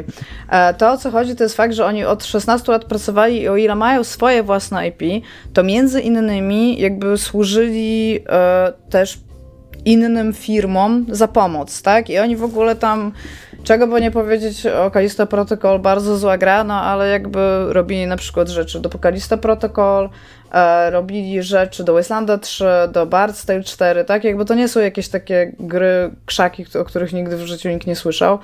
I oni przez to, że nie, nie dostali pieniędzy, które były im jakby obiecane za pracę, którą wykonali, muszą się teraz zamknąć. I w tym momencie do końca 2023 roku firmy wyciszają, czyli zwolnili większość ludzi. A jedyne co, to jakby wyprzedają IP, technologię i patrzą też, czy będą w stanie coś sprzedać po prostu jako open source, tak, z tego co robili, bo no jakby nie będzie. Nie zapewnili firmie płynności finansowej właśnie przez to, że zakładali bardzo w taki normalną rzecz, że jak wykonają pracę, to ktoś im za tą pracę zapłaci, tak? A, I jeszcze coś miałam powiedzieć odnośnie do tego, to. Nie, uciekło. Nie ma. W każdym razie, bo to się też odbija troszeczkę na polskim rynku, jak się zobaczy, jak wyglądają rekrutacje teraz, albo kogo się szuka w tym momencie, albo też dopiero też... cały CD Projekt zwalniał ludzi. Tak, albo właśnie też 10% między innymi... załogi, czy ponad 10%? Nie pamiętam dokładnie. Tak, co się dzieje właśnie tutaj na polskim podwórku, jakby zaczyna panować zima, znaczy już zaczęła od dawna, tylko na nas się to też troszeczkę później odbija, bo zawsze to idzie ze Stanów jakby. I będzie tak naprawdę coraz gorzej z tą branżą, jeżeli chodzi o... o tak naprawdę najgo, najgorzej będzie, najgorsza będzie możliwość wejścia do niej teraz, jako osoba niedoświadczona w tym momencie, bo nie dość, że rynek się zaraz zapełni deweloperami, którzy pracę z różnych powodów stracili i będą szukać tej pracy, to firmy najprawdopodobniej będą zmuszane po części trochę zmniejszać zespoły, które bardzo się rozrosły podczas, zaraz po i podczas pandemii, wtedy, kiedy jeszcze byliśmy na takiej tendencji zwyżkowej. No i niestety nie wydaje mi się, żeby to były jakby ostatnie zwolnienia, a te zwolnienia, które się wydarzyły, bo też się już takie wydarzyły jakiś czas temu, nie wiem, czy pamiętacie taką firmę, ona się nazywa BioWare. Dominik pewnie o niej kiedyś słyszał. Mhm. Ona jakiś Oni chyba tam... zrobili Mass Effect Andromeda. I zrobili taką mhm. grę, której tak. teraz trzecia część wyszła, Baldur's Gate. Też zrobili, no. W ogóle wszystkie RPG zrobili, jakie są, i szachy. Tak. No, ale Nie, w każdym razie... zrobił Marcin Borkowski, którego w zeszłym odcinku pomyliłem z Rafałem Borkowskim swoją drogą, więc przepraszam Marcina jeszcze tutaj na antenie. To są dwa bardzo prestiżowe magazyny, które prowadzi Rafał i Marcin, więc uczciwa pomyłka. A, tak, ale co miałam powiedzieć, to BioWare e, zwalniał ludzi w sierpniu, bo były też zwolnienia w BioWare'ze. I oni e, zwolnili teraz nie pamiętam ilu ludzi, ale w każdym 50? Mniej niż 100 w każdym razie, ale no w, w, każdym razie bardzo dużo ludzi zwolnili tak naraz.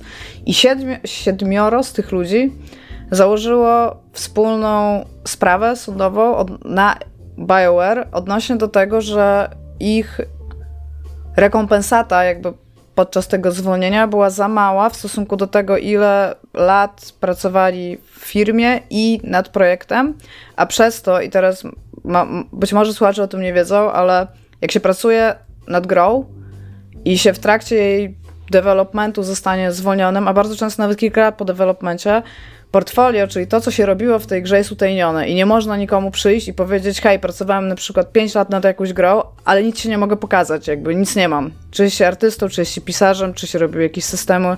To jest wszystko własność firmy, której ty, jako osoba, która wyszła z tej firmy, nie możesz pokazać. Więc tak naprawdę po 5 latach, na przykład, jeżeli to jest twoja pierwsza gra, to robisz, możesz zostać z niczym.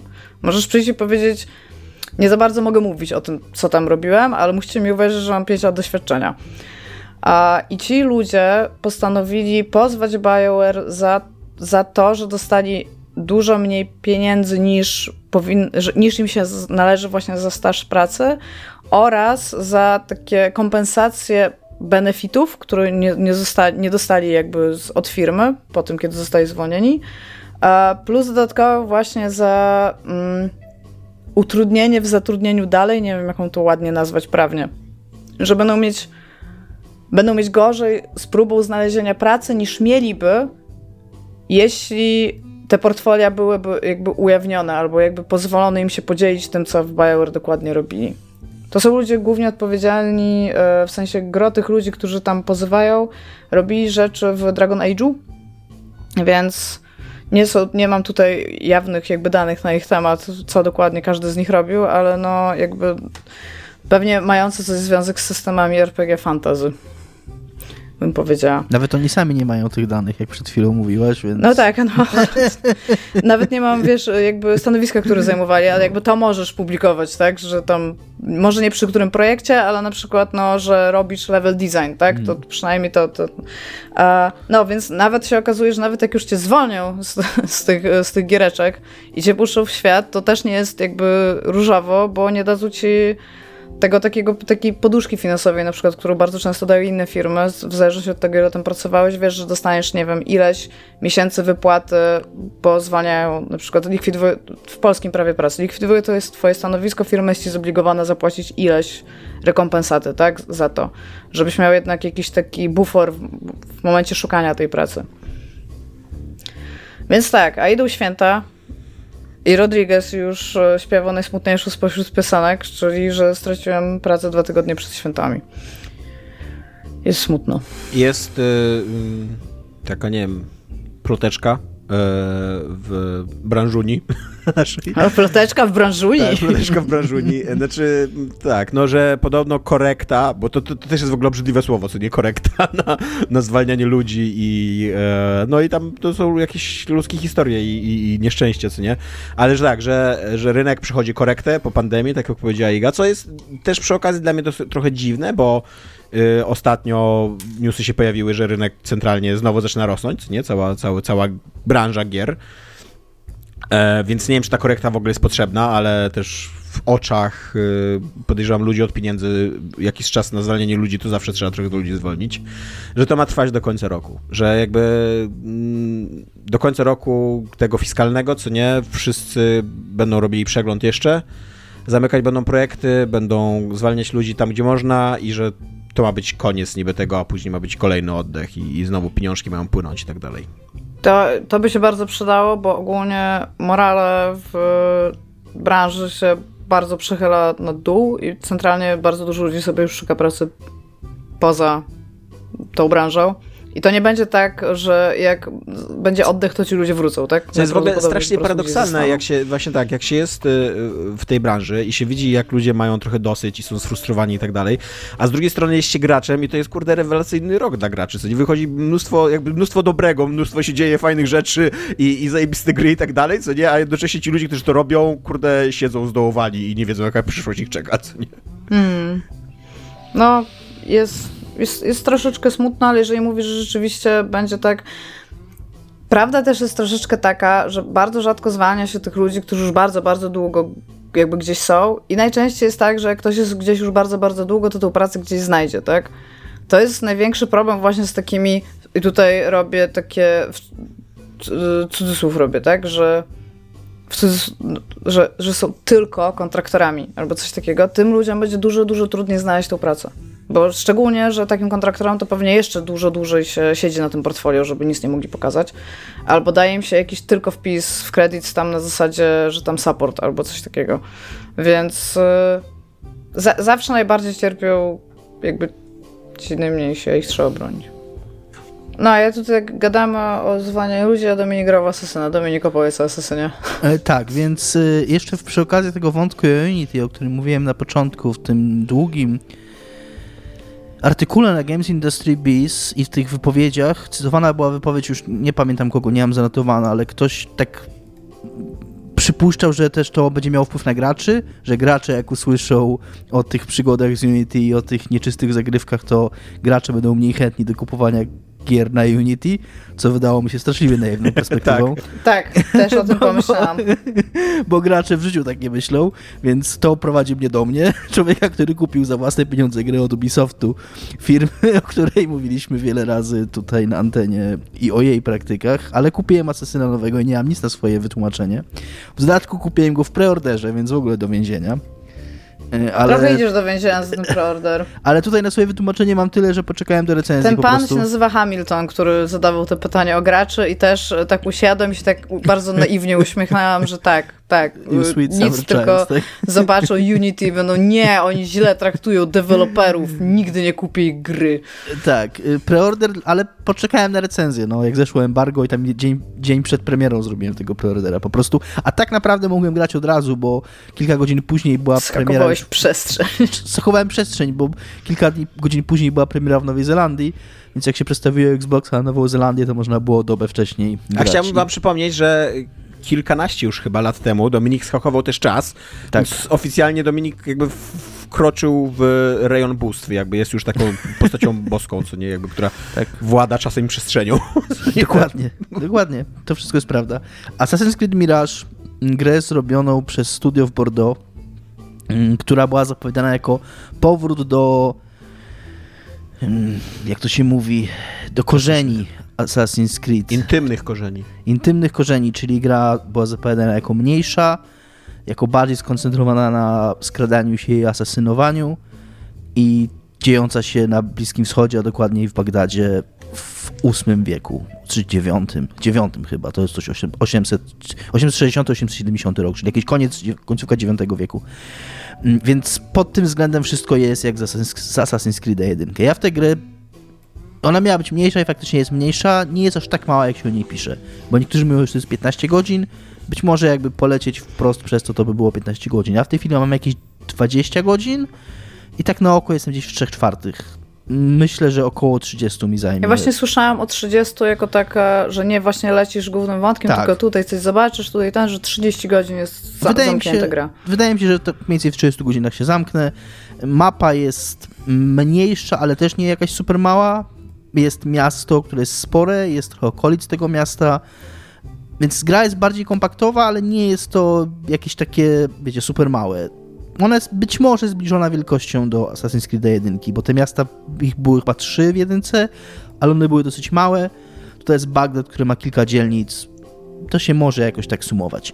Gra była początkowo miała być DLC do Valhalla, tylko później po jakimś czasie zdecydowano, że zrobią z tego osobną grę. I tutaj jest moja pierwsza uwaga.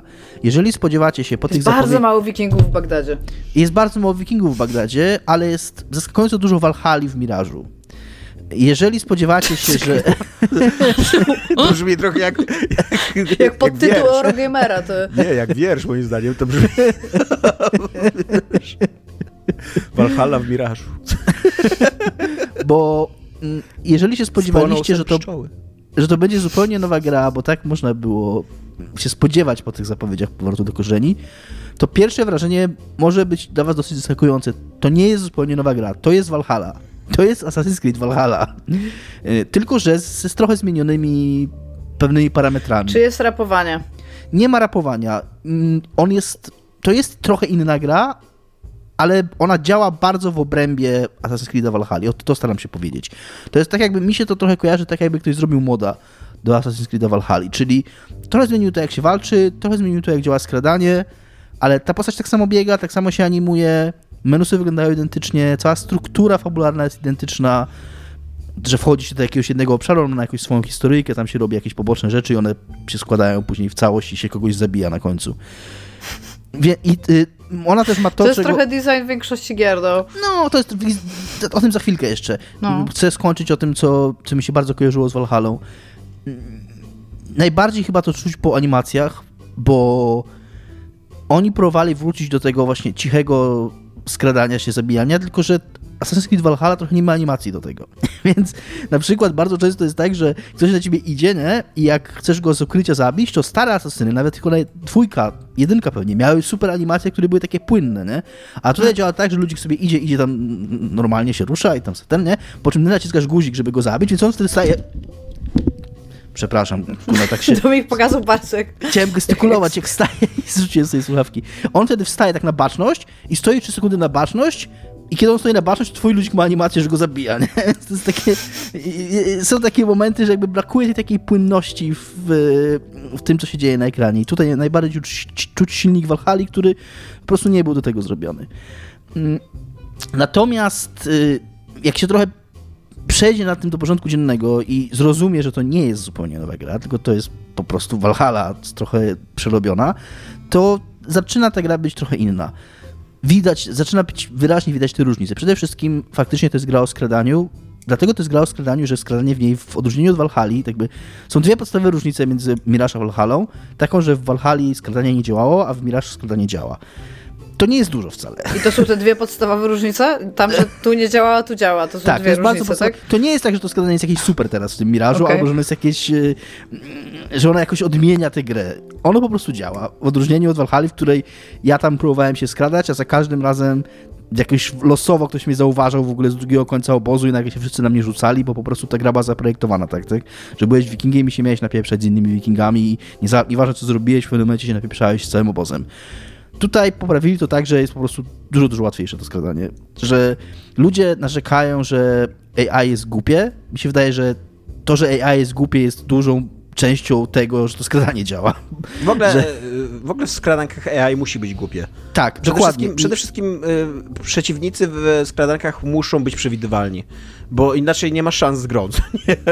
tak. Więc oni I- wszyscy muszą schematycznie reagować, muszą chodzić po ścieżkach i tak dalej. I tak naprawdę Jeszcze tutaj muszą jest mocno telegrafować, że teraz możesz mnie zabić, a Tak. zaraz będę gdzieś szedł. Tak. Tak, i to, że teraz są te takie długie momenty, że tak się najpierw biały pasek zapełnia, potem czerwony pasek się zapełnia, że masz, gracie od razu y, ci komunikuje, że ktoś cię zauważy, że ktoś cię zaraz zauważy, masz naprawdę dużo czasu na zareagowanie na to, że ktoś cię zaraz zauważy. Też masz to, wraca to, co było w Czterech Asasynach, co zniknęło wraz chyba już z Origins, czyli jeżeli byłeś w jakimś obozie, chyba w Origins jeszcze to było, ale w każdym razie, że jeżeli jesteś w jakimś obozie i ktoś cię zauważy, to i jedna osoba czy dwie osoby, to jeżeli na tym obszarze tego obozu to są jedyne osoby, to jak je zabijesz w walce, to się dalej możesz skradać, a nie, że wszyscy po prostu biegną na ciebie od razu, jak było w Valhalla. W Valhalla było tak, że jak cię jedna osoba zauważyła, to nagle się stan po prostu wykrycia zmieniał z niewykryty na wykryty i wszyscy ciebie się rzucali i tyle. Jedyne, co mogłeś zrobić, to tam gdzieś uciec daleko, żeby się oni zresetowali, nie? Ale, ale jakby nie mogłeś... Kto to był? Nie wiem, już zapomniałem, bo tak. gonimy, nie? To już było tak dawno temu, to już ze 3 minuty już minęły. Nie, nie rozstrzygajmy przyszłości. Ale to tak samo jest w Cyberpunku, jest z tą policją. Były, grałem sobie chwilę, mm, nie pytajcie czemu, to jestem ja, gram w Cyberpunka czasami. Y, Byłem akurat w tym Dogtown, odebrałem samochód od, od, od Mr. Handsa i tam stuknąłem w jakiegoś z tych bargestów, którzy tam robią za policję, nie? I nagle bargeści mnie ścigają, a ja chciałem tylko wyjechać z tego Dogtown, nie? Więc jadę do bramy wyjściowej i zastanawiam się, czy ta brama mi się otworzy, ale pomyśleli o tym twórcy i faktycznie, jak trzeci bargeści tam sprawują władzę nad tą dzielnicą, to brama była zamknięta, nie? Nie przepuścimy cię, rzucają się na mnie, bo tam ten, nie? To ja wyjechałem z tej bramy, zrobiłem kółko wokół, wokół bloku po prostu, żeby gwiazdka zniknęła i nagle bramy się otwierają tam, o, nic nie, w tym samym samochodzie w ogóle, kto to jest? Tak jest, tak, do, zrobiłem dokładnie to samo. I też chciałem sprawdzić, czy, czy bramy będą zamknięte. Ale oni już wtedy mają takie info, nie, kolej zrobił kółko dookoła bloku, więc łaskawienie, co nie? tak. Y, Więc y, pod tym sensie ten stealth jest fajny. Że, że jest dosyć prosty po prostu i wychodzi, tak? Jest, jest ogarnialny. ogarnialny. Mm, I co jeszcze? Jest fabularnie, ludzie narzekają na tę grę, jest ta fabuła faktycznie, oni troszeczkę zrobili coś takiego, jakby przełożyli wprost Assassin's Creed'a, Assassin's Creed'a 1 zrobili go na nowo i jakby zrobili ten sam schemat fabularny misji, czyli że najpierw, że masz powiedzmy kogoś do zabicia, tak? Ale zanim go zabijesz, musisz iluś tam ludzi podsłuchać, ileś tam wskazówek odkryć. Tylko w jedynce to były takie mm, minigierki tak naprawdę, ten, podsłuchiwałeś kogoś, ale nie wiedziałeś, co podsłuchujesz. Po prostu musiałeś zalecić podsłuchiwanie, tak? Nie, dos, nie, nie dostawałeś żadnego szerokiego kontekstu. Na, nie było jakiegoś szerszego kontekstu fabularnego. To tutaj trochę ten kontekst jest, trochę się dowiadujesz w tych osobach, masz faktycznie wrażenie prowadzenia takiego śledztwa. Mm, Jest to spoko, ale nie jest to nic, którym jakoś, co mnie jakoś szczególnie zajmuje. Ta gra, ona ma takie bardzo... wsz- Wszystkie jej elementy działają, ale są takie bardzo przeciętne. Ja mam trochę wrażenie też, było kilka takich gier, między innymi Liberty, mm, takich spin-offów na PSP czy na Vita, jak, jak, jak Liberty. Takie mniejsze asasyny. To był ten, co się w trochę- Orlanie dział, tak? tak, tak, tak. Trochę niż, niższy budżet, m, cutscenki bez mock-upu. Funkcjonalnie to jest ta sama gra, ale widać, że to jest takie, wiecie, taki tani asasyn. No to, to jest coś takiego. I, i to jest okej gra.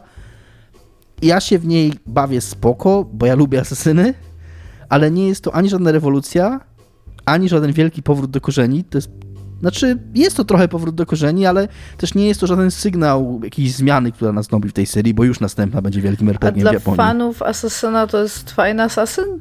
To jest taki spoko asasyn. To, to jest taka, okej, on mi się w ogóle super kojarzy z jedynką, więc być może taki był cel, bo moim zdaniem jedynka to jest wybitna gra 7 na 10.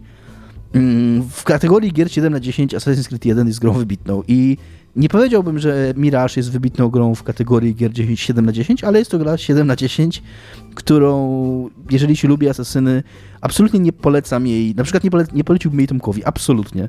Tomek się zastanawiał, czy, Tak. to jest dla niego, czy to jest dla niego czas powrotu do asasyna. Ta gra jest taka super basic, za przeproszeniem. W niej nie ma nic nowego, w niej nie ma nic, czego, by, czego byś nie widział w dwójce, grając w dwójkę, tylko po prostu w nowej grafice. Się znudź, wynudzisz po prostu się jak mops Jest grze. bardzo ciekawe miasto, ono mnie to interesuje. Maps, y, właśnie, miasto jest chyba najciekawszą mm, częścią tej gry, ale nawet nie samo miasto jako wirtualna arena twoich przygód asasyńskich, bo W nawiasie TM, co? Bo miasto jest dosyć nudne. Znaczy super wygląda, ale jest trochę wszędzie takie same. co być może jest jakoś tam historycznie realistyczne, ale jak masz powiedzmy cztery dzielnice i tą nawet dzielnicę wewnętrzną, tak, bo ta, to miasto to było takie, takich trochę koncentrycznych kołach zbudowane, że były te przedmieścia, później jakieś tam targowe dzielnice i w środku ta wewnętrzny okrąg, w którym najbogatsi żyli. Królewska. Królewska i... Królewska? Nie wiem. E, I... Nie wiem, czy oni mieli w ogóle króla, czy mieli jakiegoś wezyra, czy kogoś. Kaf, y, Khalifa Kalifa. No to kalifska. i to byli Abasydzi w tamtym. Czy bardzo dużo się w ogóle dowiaduje o Bagdadzie i o tym, o tym za chwilkę. Więc sama ta lokacja, ona jest fajna na, przez jakiś czas, bo jest bardzo ładna, natomiast to jest też, ono gameplayowo jest bardzo ciekawe, bo oni wrócili do takich bardzo wąskich uliczek, które są takim labiryntem trochę i z drugiej strony bardzo wszystko jest połączone po dachach, więc gracie bardzo skłania do tego, żebyś nawet biegając od waypointa do waypointa biegał jednak po dachach, bo dużo łatwiej się zorientować niż po tych wąskich uliczkach, więc to jest super. Natomiast wizualnie to się trochę nudzi po pewnym czasie, bo te wszystkie, wszystko wygląda tak samo w tym Bagdadzie. Natomiast warstwa historyczna, ja jestem chyba najbardziej wkręcony w ogóle, jak byłem kiedykolwiek w Asasynach, w czytanie tych wszystkich historycznych notatek, bo one są super. Mm, w grze jest pełno. Jest, gra to rozwiązuje tak, że masz takie znajdźki na mapie, które są miejscami historycznymi i powiedzmy, nie masz targowisko i tam masz znajdźkę, która ci o handlu w Bagdadzie mówi, albo jest tam, nie wiem, obserwatorium, która mówi ci o astronomii i tak dalej, i tak dalej, nie? To nie, nie, nie do końca dotyczy konkretnych miejsc, a bardziej pewnych tematów związanych z tym, co widzisz w danej lokacji. One są super ciekawe, mm, są nie za długie, nie za krótkie, bardzo fajnie napisane, bardzo fajnie przetłumaczone. To jest w ogóle super przetłumaczona gra. Ubisoft, tam widziałem parę literówek dosłownie, ale wszystko jest bardzo sensownie przetłumaczone. Bardzo dobrze mi się to czyta i to jest w ogóle fascynujące i miejsce geograficznie, i okres historyczny, bo ja o nim nie wiem kompletnie nic, więc trochę się czuję jak taki kurna, takie nerd dziecko, kurna, przyglądające w, nie wiem, encyklopedię multimedialną. A grasz w angielską wersję językową? Po polsku gram właśnie. Polską wersję językową. Polsk, polskimi napisami, więc Nie, czyli że angielską z polskimi napisami, tak? tak, tak, tak, tak, tak. Nie, bo też ludzie, niektórzy ludzie polecają grać po arabsku. Tak, właśnie to chciałem powiedzieć. Podobno jest bardzo daleko poszli, żeby odwzorować e, dialekty arabskie z tamtych czasów i tego głównego bohatera gra jakiś taki mm, palestyński aktor, który jest bardzo znany na Bliskim Wschodzie i że tam Mhm. jakby włożyli autentycznie taki duży wysiłek, żeby jakoś językowo oddać sprawiedliwość temu Okej. rejonowi i temu To czasowi, co nie? jest bardzo fajne i To widać, że też dla ta... nas by zupełnie było nie do wychwycenia.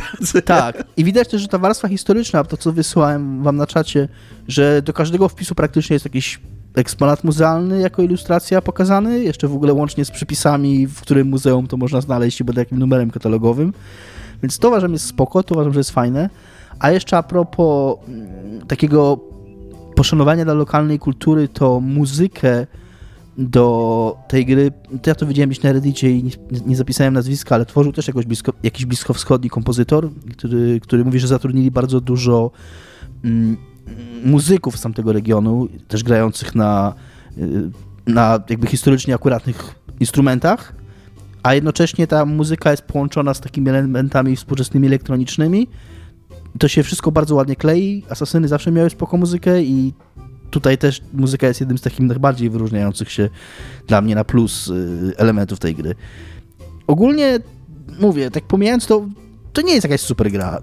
To jest A jest, tam, taka. a jest tam wątek współczesny? Nie ma tam kompletnie wątku współczesnego. Bo się tak się zastanawiam, bo oni od tego już tak trochę przyciszają chyba. Nie, nie, nie, jest- nie, nie, nie, nie. W Valhalla jest na Nie, no w maksa. Valhalla jest, tak, bo to wiem, ale tak się zastanawiam, czy oni będą chcieli się do tego jakoś mocno w przyszłości odnosić, Tutaj bo jest jak oni to, sp- bo jest cały czas w produkcji ten taki Assassin Ultimate, nie? Nie wiem, ostatnio zapowiedzieli dwa. Y, To był Red i Hexe. I Red to będzie ten w Japonii. Mhm. Hexe to jeszcze nie do końca wiadomo. Ten Ultimate to miał być Infinity, ale ja No nie to wiem. właśnie o to mi chodzi, ten, ten... To, to jakoś tak nie Assassin do as a końca. Service to ma być. Jeszcze raz? Asa, taki Assassin as a Service, niejako, wiesz... Tak, ale Tak, Niekończąca się gra. Tak? Wydaje mi- Assassin as as Service. Tak Wydaje mi, się, że, wydaje mi się, że tam nikt do końca nie wie w tym Ubisoftie, co to ma być to Infinity czy Infinite i cholera wie, czy cokolwiek z tego wyniknie. Był taki moment, kiedy oni zapowiedzieli to Infinite, że mm, starali się w jakiś sposób połączyć wszystkie swoje gry właśnie w jakieś jedno uniwersum. Znaczy, one są w jednym uniwersum, ale jakoś tak silnie je związać ze sobą i wszystkie ikonki na Xboxie, te, które masz w sklepie i te, które masz u siebie w liście gier, pozmieniali na jeden styl, że miały takie, że były właśnie w takiej stylistyce tego Infinite, Infinite czy mhm. Infinity, że każdy był taką jakąś ikonką i to wyglądało strasznie brzydko. I tam już się z tego wycofali, są takie normalne okładki, jak były wcześniej. Wydaje mi się, że oni trochę sami nie wiedzą, co chcą w tym Infinite zrobić. Mm, kończąc już o o Mirage, ta gra kosztuje 200 zł. Ja zapłaciłem 229 za edycję cyfrową, bo jestem leniwą dupą i nie chciało mi się ruszać do sklepu. Jak kupicie w pudełku, to możecie dostać taniej nawet, bo, bo słyszałem o ludziach, którzy 209 zł chyba zapłacili w sklepie normalnie za pudełko. Słyszałem o ludziach, którzy zapłacili legendy, 209 zł to jest spoko cena, ale to nie jest gra, którą jakoś szczególnie polecam. To jest gra dla mnie spoko, bo jest asasynem, ja się stęskniłem, bo 3 lata nie było asasyna, więc można sobie znowu pobiegać. Ale dałeś A... radę, Dominik. Jakoś silny. ale, też, ale też ostatni asasyn był taki, że 3 lata można było w niego grać, nie? No to prawda, to prawda. E, więc e, ja co do wątku jeszcze współczesnego, bo nie skończyłem mówić, jest nawiązanie do niego w intrze takie bardzo po prostu w dwóch zdaniach i przypuszczam, że coś w zakończeniu będzie, ale nie ma takiej sekty, tak jak było we wszystkich poprzednich grach, że można było wyjść z tego animusa i sobie gdzieś pochodzić. W Valhalla też to było. Mm, tutaj tego nie ma. Iga, co jest grane u ciebie? Ja sobie ostatnio zatęskniłam bardzo, ja w ogóle bardzo zatęskniłam za Lucasem Pope'em. I zaczęłam przeglądać rzeczy, y, które mi tak trochę przypominały Return of the Obra bo mija już ten rok, w którym powinien wydać następną grę, a nie ma jego następnej gry tak matematycznie rzecz biorąc, jakby historycznie też patrząc. A, I przypomniałam sobie, że wyszło coś takiego, co się nazywało, Dominik pewnie pamięta, bo mówiliśmy o tym, tak. The Case of the Golden Idol. I The Case of the Golden Idol ma dwa DLC. I te DLC nie są drogie. Kosztują 20 chyba 5 zł. I to jest całkowicie. Kupiłam sobie pierwszy z nich, żeby w ogóle zobaczyć, no bo z DLC może być różnie. Ja się trochę spodziewałam, czym to może być, bo tutaj szybko przypomnę, w zeszłym roku wyszło The Case of the Golden Idol, które było takim trochę rozwikływaniem sprawy, takiej trochę kryminalnej. Odnośnie do tego, trzeba było wywnioskować przez to, co się widziało na takiej stopklatce, i, po której dało się klikać i patrzeć, co ludzie mają ze sobą, jakie mają notatki. Trzeba było rozwikływać, co się stało tak naprawdę. Po kolei bardzo często co się stało i jakby wiedziałam, że forma, formuła tego będzie taka sama, że to DLC po prostu wprowadzi mi nową historię. I rzeczywiście ściągnęłam sobie i kupiłam e, Golden Idol Mysteries, The Spider of Sri Lanka i teraz jakby tego tytułu było za mało, to jest jeszcze pod, podtytuł Web of Deception. I e, jest to prequel, to DLC jest prequelem do The Case of the Golden Idol, które mówi o tytułowym złotym idolu, mogę Posążku. powiedzieć złoty idolu, posążku takim, no tak, ale jest to tam jakiś idol, tak? Albo bałwan wręcz. Tak, o złotym bałwanie. Walizka złotego bałwana, tak Jak, to Jakbyście nie rozumieli żartu, to sprawdźcie sobie, jakie jest źródło słów słowa bałwan. Co, co znaczyło kiedyś, dawno temu słowo bałwan. Tak, ale... E, tak, no i właśnie dostałam trzy nowe scenariusze. To jest takie, myślę, że solidne trzy godziny jakby te, te, te, tego samego typu rozgrywki, co mieliśmy w podstawie. Tyle, że jak ta podstawa była w takim trochę, ja nie wiem, jakiejś takiej nowożytności europejskiej się rozgrywała, byś powiedział Dominik? Mhm. Co, tak coś takiego, tak? Już tam są jakieś pistolety, a tam raczej na pro. Jakiś taki jakieś... przełom pewnie XIX-XX wieku, coś takiego. No ale jakieś taka, to, gdzieś tam nowożytnie, bo tam jeszcze jest jakiś zachwyt, zachwyt tam jakiś e, wczesny Orientem. To właśnie tutaj idziemy do Orientu i ta lanka, ja bym powiedziała, że to jest jakaś taka, bo to jest oczywiście nieistniejące tam królestwo, które się dzieje na ileś królestw, tak? E, które ja bym tak mocno reprezentowała jako taki zbiór jakiegoś takiego pomysłu na temat kultur e, Azji Południowej?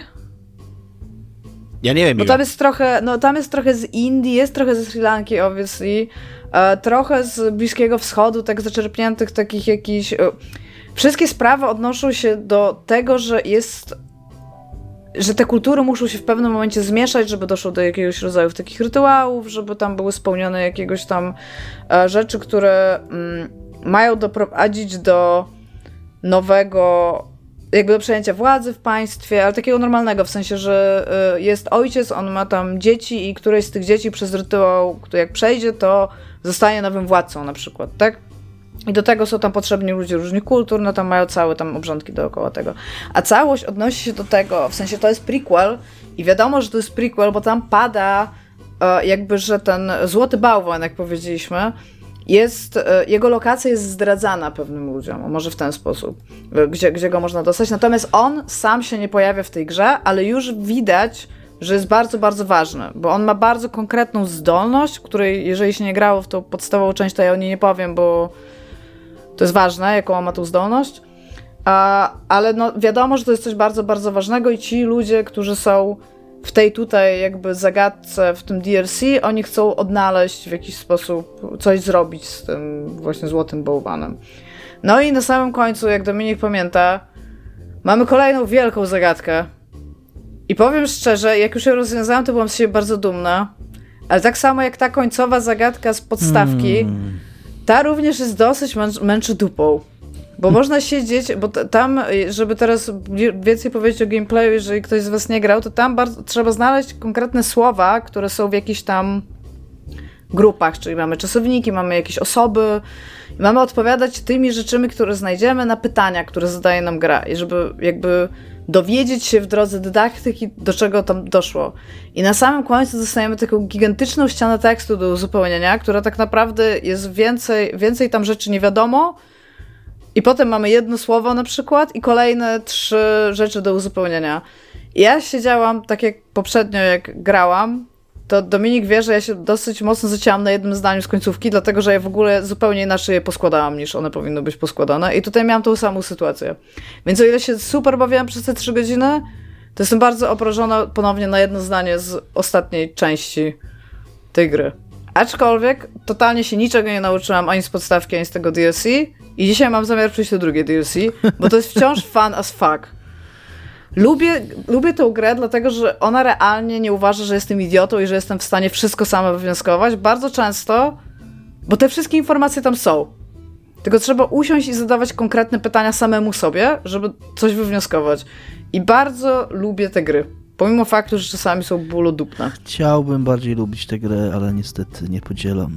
Nie ona, no mówiłem już o tym. Ja uważam, że ona trochę za bardzo męczy dupę na koniec właśnie, że to jest Ale tylko ale w tej podstawce tylko pod, podstawce, w tej podstawce tylko na koniec ona męczy no właśnie, dupę. Wszystkie wcześniejsze zagadki są super. Mnie ona też w tej przedostatniej zagadce męczyła dupę, jak musiałem liczyć, liczyć, No te punkty trzeba było liczyć na kartce już jakby e, coś takiego, że, musi, że tam była pewna reguła mm, rządząca tym społeczeństwem przyznawania punktów, tak. które świadczyły wartości danego człowieka. I trzeba było wykminić, jak ta reguła działa. I, I to było okej. Okay. Tak, tylko wszystkie gra... to było, tylko trzeba było je policzyć, tak, tak pamiętam. i później gra, żeby przetestować, czy rozumiesz tę zasadę, kazała ci policzyć te punkty dla kuna iluś tam ludzi. I to było takie kuna już busy work. Jakby, ja już wiem, jak to działa, ja już to rozumiem i teraz na karteczce muszę liczyć jakieś kuna punkty. To było strasznie takie kuna. To tutaj takiej zagadki nie ma, jakby te, tego typu, ale jest to wielkie uzupełnianie ściany tekstu na końcu. Natomiast to, co jest jeszcze ważne, nie wiem, czy ktoś z Was, z naszych słuchaczy, ani w ogóle ktokolwiek na całym świecie, chciałby zagrać w tym DLC w zupełnie w oderwaniu od podstawki z jakiegoś powodu, to jesteście w stanie to zrobić. Jakby nic Was ku temu nie będzie. To jest zupełnie osobna historia. A ona nie I... wymaga wiedzy o tym, co robi nie. ten posążek? Nie. Ona jest zupełnie osobną historią w ogóle, gdzie się wszystko wnioskuje od początku. I co więcej, co mnie super ucieszyło, nie musisz super wszystkiego pamiętać z tej podstawki, bo tam są jednak jakieś postaci, tam jest jakaś historia, która się odbywa przez całe jakby te wszystkie rozdziały. A tutaj to jest po prostu takie trzy godzinki. Siedzisz, grasz, mega spoko. Plus przy okazji Case of the Golden Idol waży 300 mega. Łącznie z tym DLC. Więc e, to również znajduję fajnym w okresie, gdzie żeby ściągnąć patcha do gry trzeba mieć 200 giga wolnego miejsca na dysku. Myślałem dzisiaj o tym, Myślałem dzisiaj o tym, bo miałem jakiś problem, znowu o Cyberpunku będzie, ale tak na marginesie Cyberpunk tego, tej historii będzie, bo ten patch 2.0.1, o którym to, Tomek wspominał, z jakiegoś powodu on mi się dopiero dzisiaj zaczął ściągać i kuna ten patch to jest 39 giga do ciągnięcia podstawki i 25 giga dodatku, czyli łącznie trzeba 70 giga ściągnąć. Jakie to są kuna ilości danych, jakie musimy ściągnąć? A musimy je ściągać tylko dlatego, że tak są konsole zrobione, bo, bo tak są systemy plików na konsolach zrobione, bo na PC to tam ściągasz dużo, dużo mniej. A systemy plików na konsolach są tak zrobione, kuna, bo mogą być tak zrobione, bo oni wiedzą, że mamy szybki internet i to jest jakieś kuna, no i Przepraszam. Ja bym tylko chciała powiedzieć słuchaczom, że wy tego nie widzieliście, ale Dominik powiedział, zanim Dominik powiedział, myślałem o tym, to obrócił twarz w stronę okna i przełknął ślinę, bo on naprawdę o tym myślał. No bo, bo naprawdę, to jakieś to są, po prostu przewalamy przez te kurna e, hyper, hyperautostradę. Hyper, hyperautostradę, no. nie, informa, inf, informacyjną superautostradę. Przewalamy takie ilości danych, że w ogóle jakieś naprawdę absurdalne, dlatego że kurna trzy questy trzeba poprawić jakoś i kurna jakieś AI w jednym miejscu i no nie wiem, kurna, no no nie wiem, s- oburza mnie to po prostu. No dlatego Dominik ja o tym myślał i nie wie. I... No bo, No bo nie oburza go, ale bo ja też lubię, jak ja ściągam oburzony. grę, to ja ostatnio mam tak, ja używam mojego komputera prywatnego również między innymi do pewnych projektów, które robię i zawodowo, i czasami jakby półzawodowo, ale chodzi mi o to, że te projekty ważą. I nawet ja, gdzie mam gigantyczny dysk, tak, już zaczynam patrzeć, że hmm, może ten dysk jednak nie starczy do końca tych że, wszystkich rzeczy, które robię, tak? Jakby te dane jednak puchną, szczególnie tam, kiedy dużo kontentu się jakby produkuje i kiedy ja zasysam. I chyba jak też- patrzę... No przepraszam. Słucham? No i jak się patrzę na gry na Steamie, to ja na przykład realnie się patrzę, czy ja chcę mieć zainstalowane 7 gier, które ważą na przykład 100 giga i już wiem, że nie, nie chcę, tak? Więc już zaczynam wybierać, tak? I już zaczynam się zastanawiać i jak patrzę, że gra waży 300 mega, to jestem bardzo zadowolona z tego, no, więc podkreślam to. Mi chodziło trochę mniej o to, czy mi dysk zajmie, bo ta po prostu nadpisuje pliki na konsoli, a bardziej o takie marnotrawstwo. Nie wiem, no myślimy tyle, o, żeby nie marnotrawić energii, nie marnotrawić jakichś zasobów naturalnych i być może te 35 giga w obliczu nie wiem, no wydaje mi się, że to też takie marnotrawstwo po prostu, no, że przewalamy takie w ogóle informacje, ile można 35 giga w ogóle, pewnie całą literaturę w ogóle stworzoną w historii ludzkości można w 35 giga zmienić, a ja przewalam to kurna z serwerów gdzieś, w, nie wiem, w, w Amsterdamie czy w Frankfurcie, przewalam te 30, te 70 giga w ogóle, gdzie, gdzie mówię, gdzie pewnie Tak komuś fryzurę zmienili i, żeby zmienić oko dokładnie, nie tak? skacze, no. I jakby to nie ma sensu, jak się nad tym zastanowić, no. Tak nie No, powinno ale być. prawda jest taka, że jakbyśmy jeszcze mieli dobrze optymalizować gry, systemy plików i wszystko, co się z tym wiąże, to te gry by już nigdy nie wyszły, Dominik. Nigdy by żadna gra nie wyszła już najprawdopodobniej. Więc tak, ogólnie jeżeli graliście, tak kontynuując, jeżeli graliście w podstawkę Case of the Golden Idol i wam brakuje tego typu rozgrywki, to wydaje mi się, że to DLC, w które ja grałam, już nawet jakby zaciągnę tego, dam ten kredyt zaufania. Pewnie to drugie też jest bardzo podobne do tej podstawki, chyba, że zmienili to w shooter nagle A czy- z Fishing Minigame. Czy został zaspokojony twój głód Lukasa? Głód Nie. papieża? Nie, bo ja wiem, że on zrobi coś genialnego i zupełnie innego i to jest dla mnie najgorsze, że ja nie wiem w co ja mam grać, żeby zaspokoić ten głód, który ja dopiero będę miała. Nie wiem. Papieski głód. Papieski głód, tak. Tak zwany. A, więc tak, jeżeli ktoś, i teraz muszę zobaczyć, Golden Idol Mysteries, The Spider of Lanka, Web of Deception. Dobry tytuł. Możecie, wciąż. tak, super jest ten tytuł. Rolls of the Tank po prostu. E, może być wasz za jakieś tam, nie pamiętam, 23-25 zł. I jeżeli kupujecie zestaw, to teraz jest zestaw i Case of the Golden Idol plus dwa DLC ma jakąś zniżkę, więc też możecie, jak lubicie, jak lubicie gry z dedukcją, to jakby to, to, jest, to jest taka gra z dedukcją. Więc Udam tak. się chyba na twojego Steama. Mam jakąś A, ochotę na z- to. Mimo, że jej nie lubię. Steama. Mimo, że jej nie lubię, to mam jakąś ochotę. Zachęciłaś mnie, tak. powiem. Zachęciłam się trochę, no. Bo Ona trochę jest taka, tylko ta końcówka już nie jest taka nie? A te dwa, pie- te dwa czy- pierwsze, te czy dwa pierwsze teraz przedrzeźniasz, są czy- fucking golden. Nie, serio, w sensie realnie tak... A czy ty nie No. grasz teraz w Assassina, Cyberpunka i Baldur's Gate'a? Baldur's Gate'a przerwałem, Cyberpunka staram się skończyć, Asasyna gram, no ale co, ten Golden Idol to usiądę, teraz go przejdę teraz wieczorem, nie? Tak, mi to zajęło centralnie wczoraj, usiadłam jeden wieczór, ja byłam jakby out. Jest spoko. A, dobra, i teraz tak, wszystko co tutaj robimy nie byłoby możliwe bez was, bo nas słuchacie, a to jest na zawsze najważniejsze.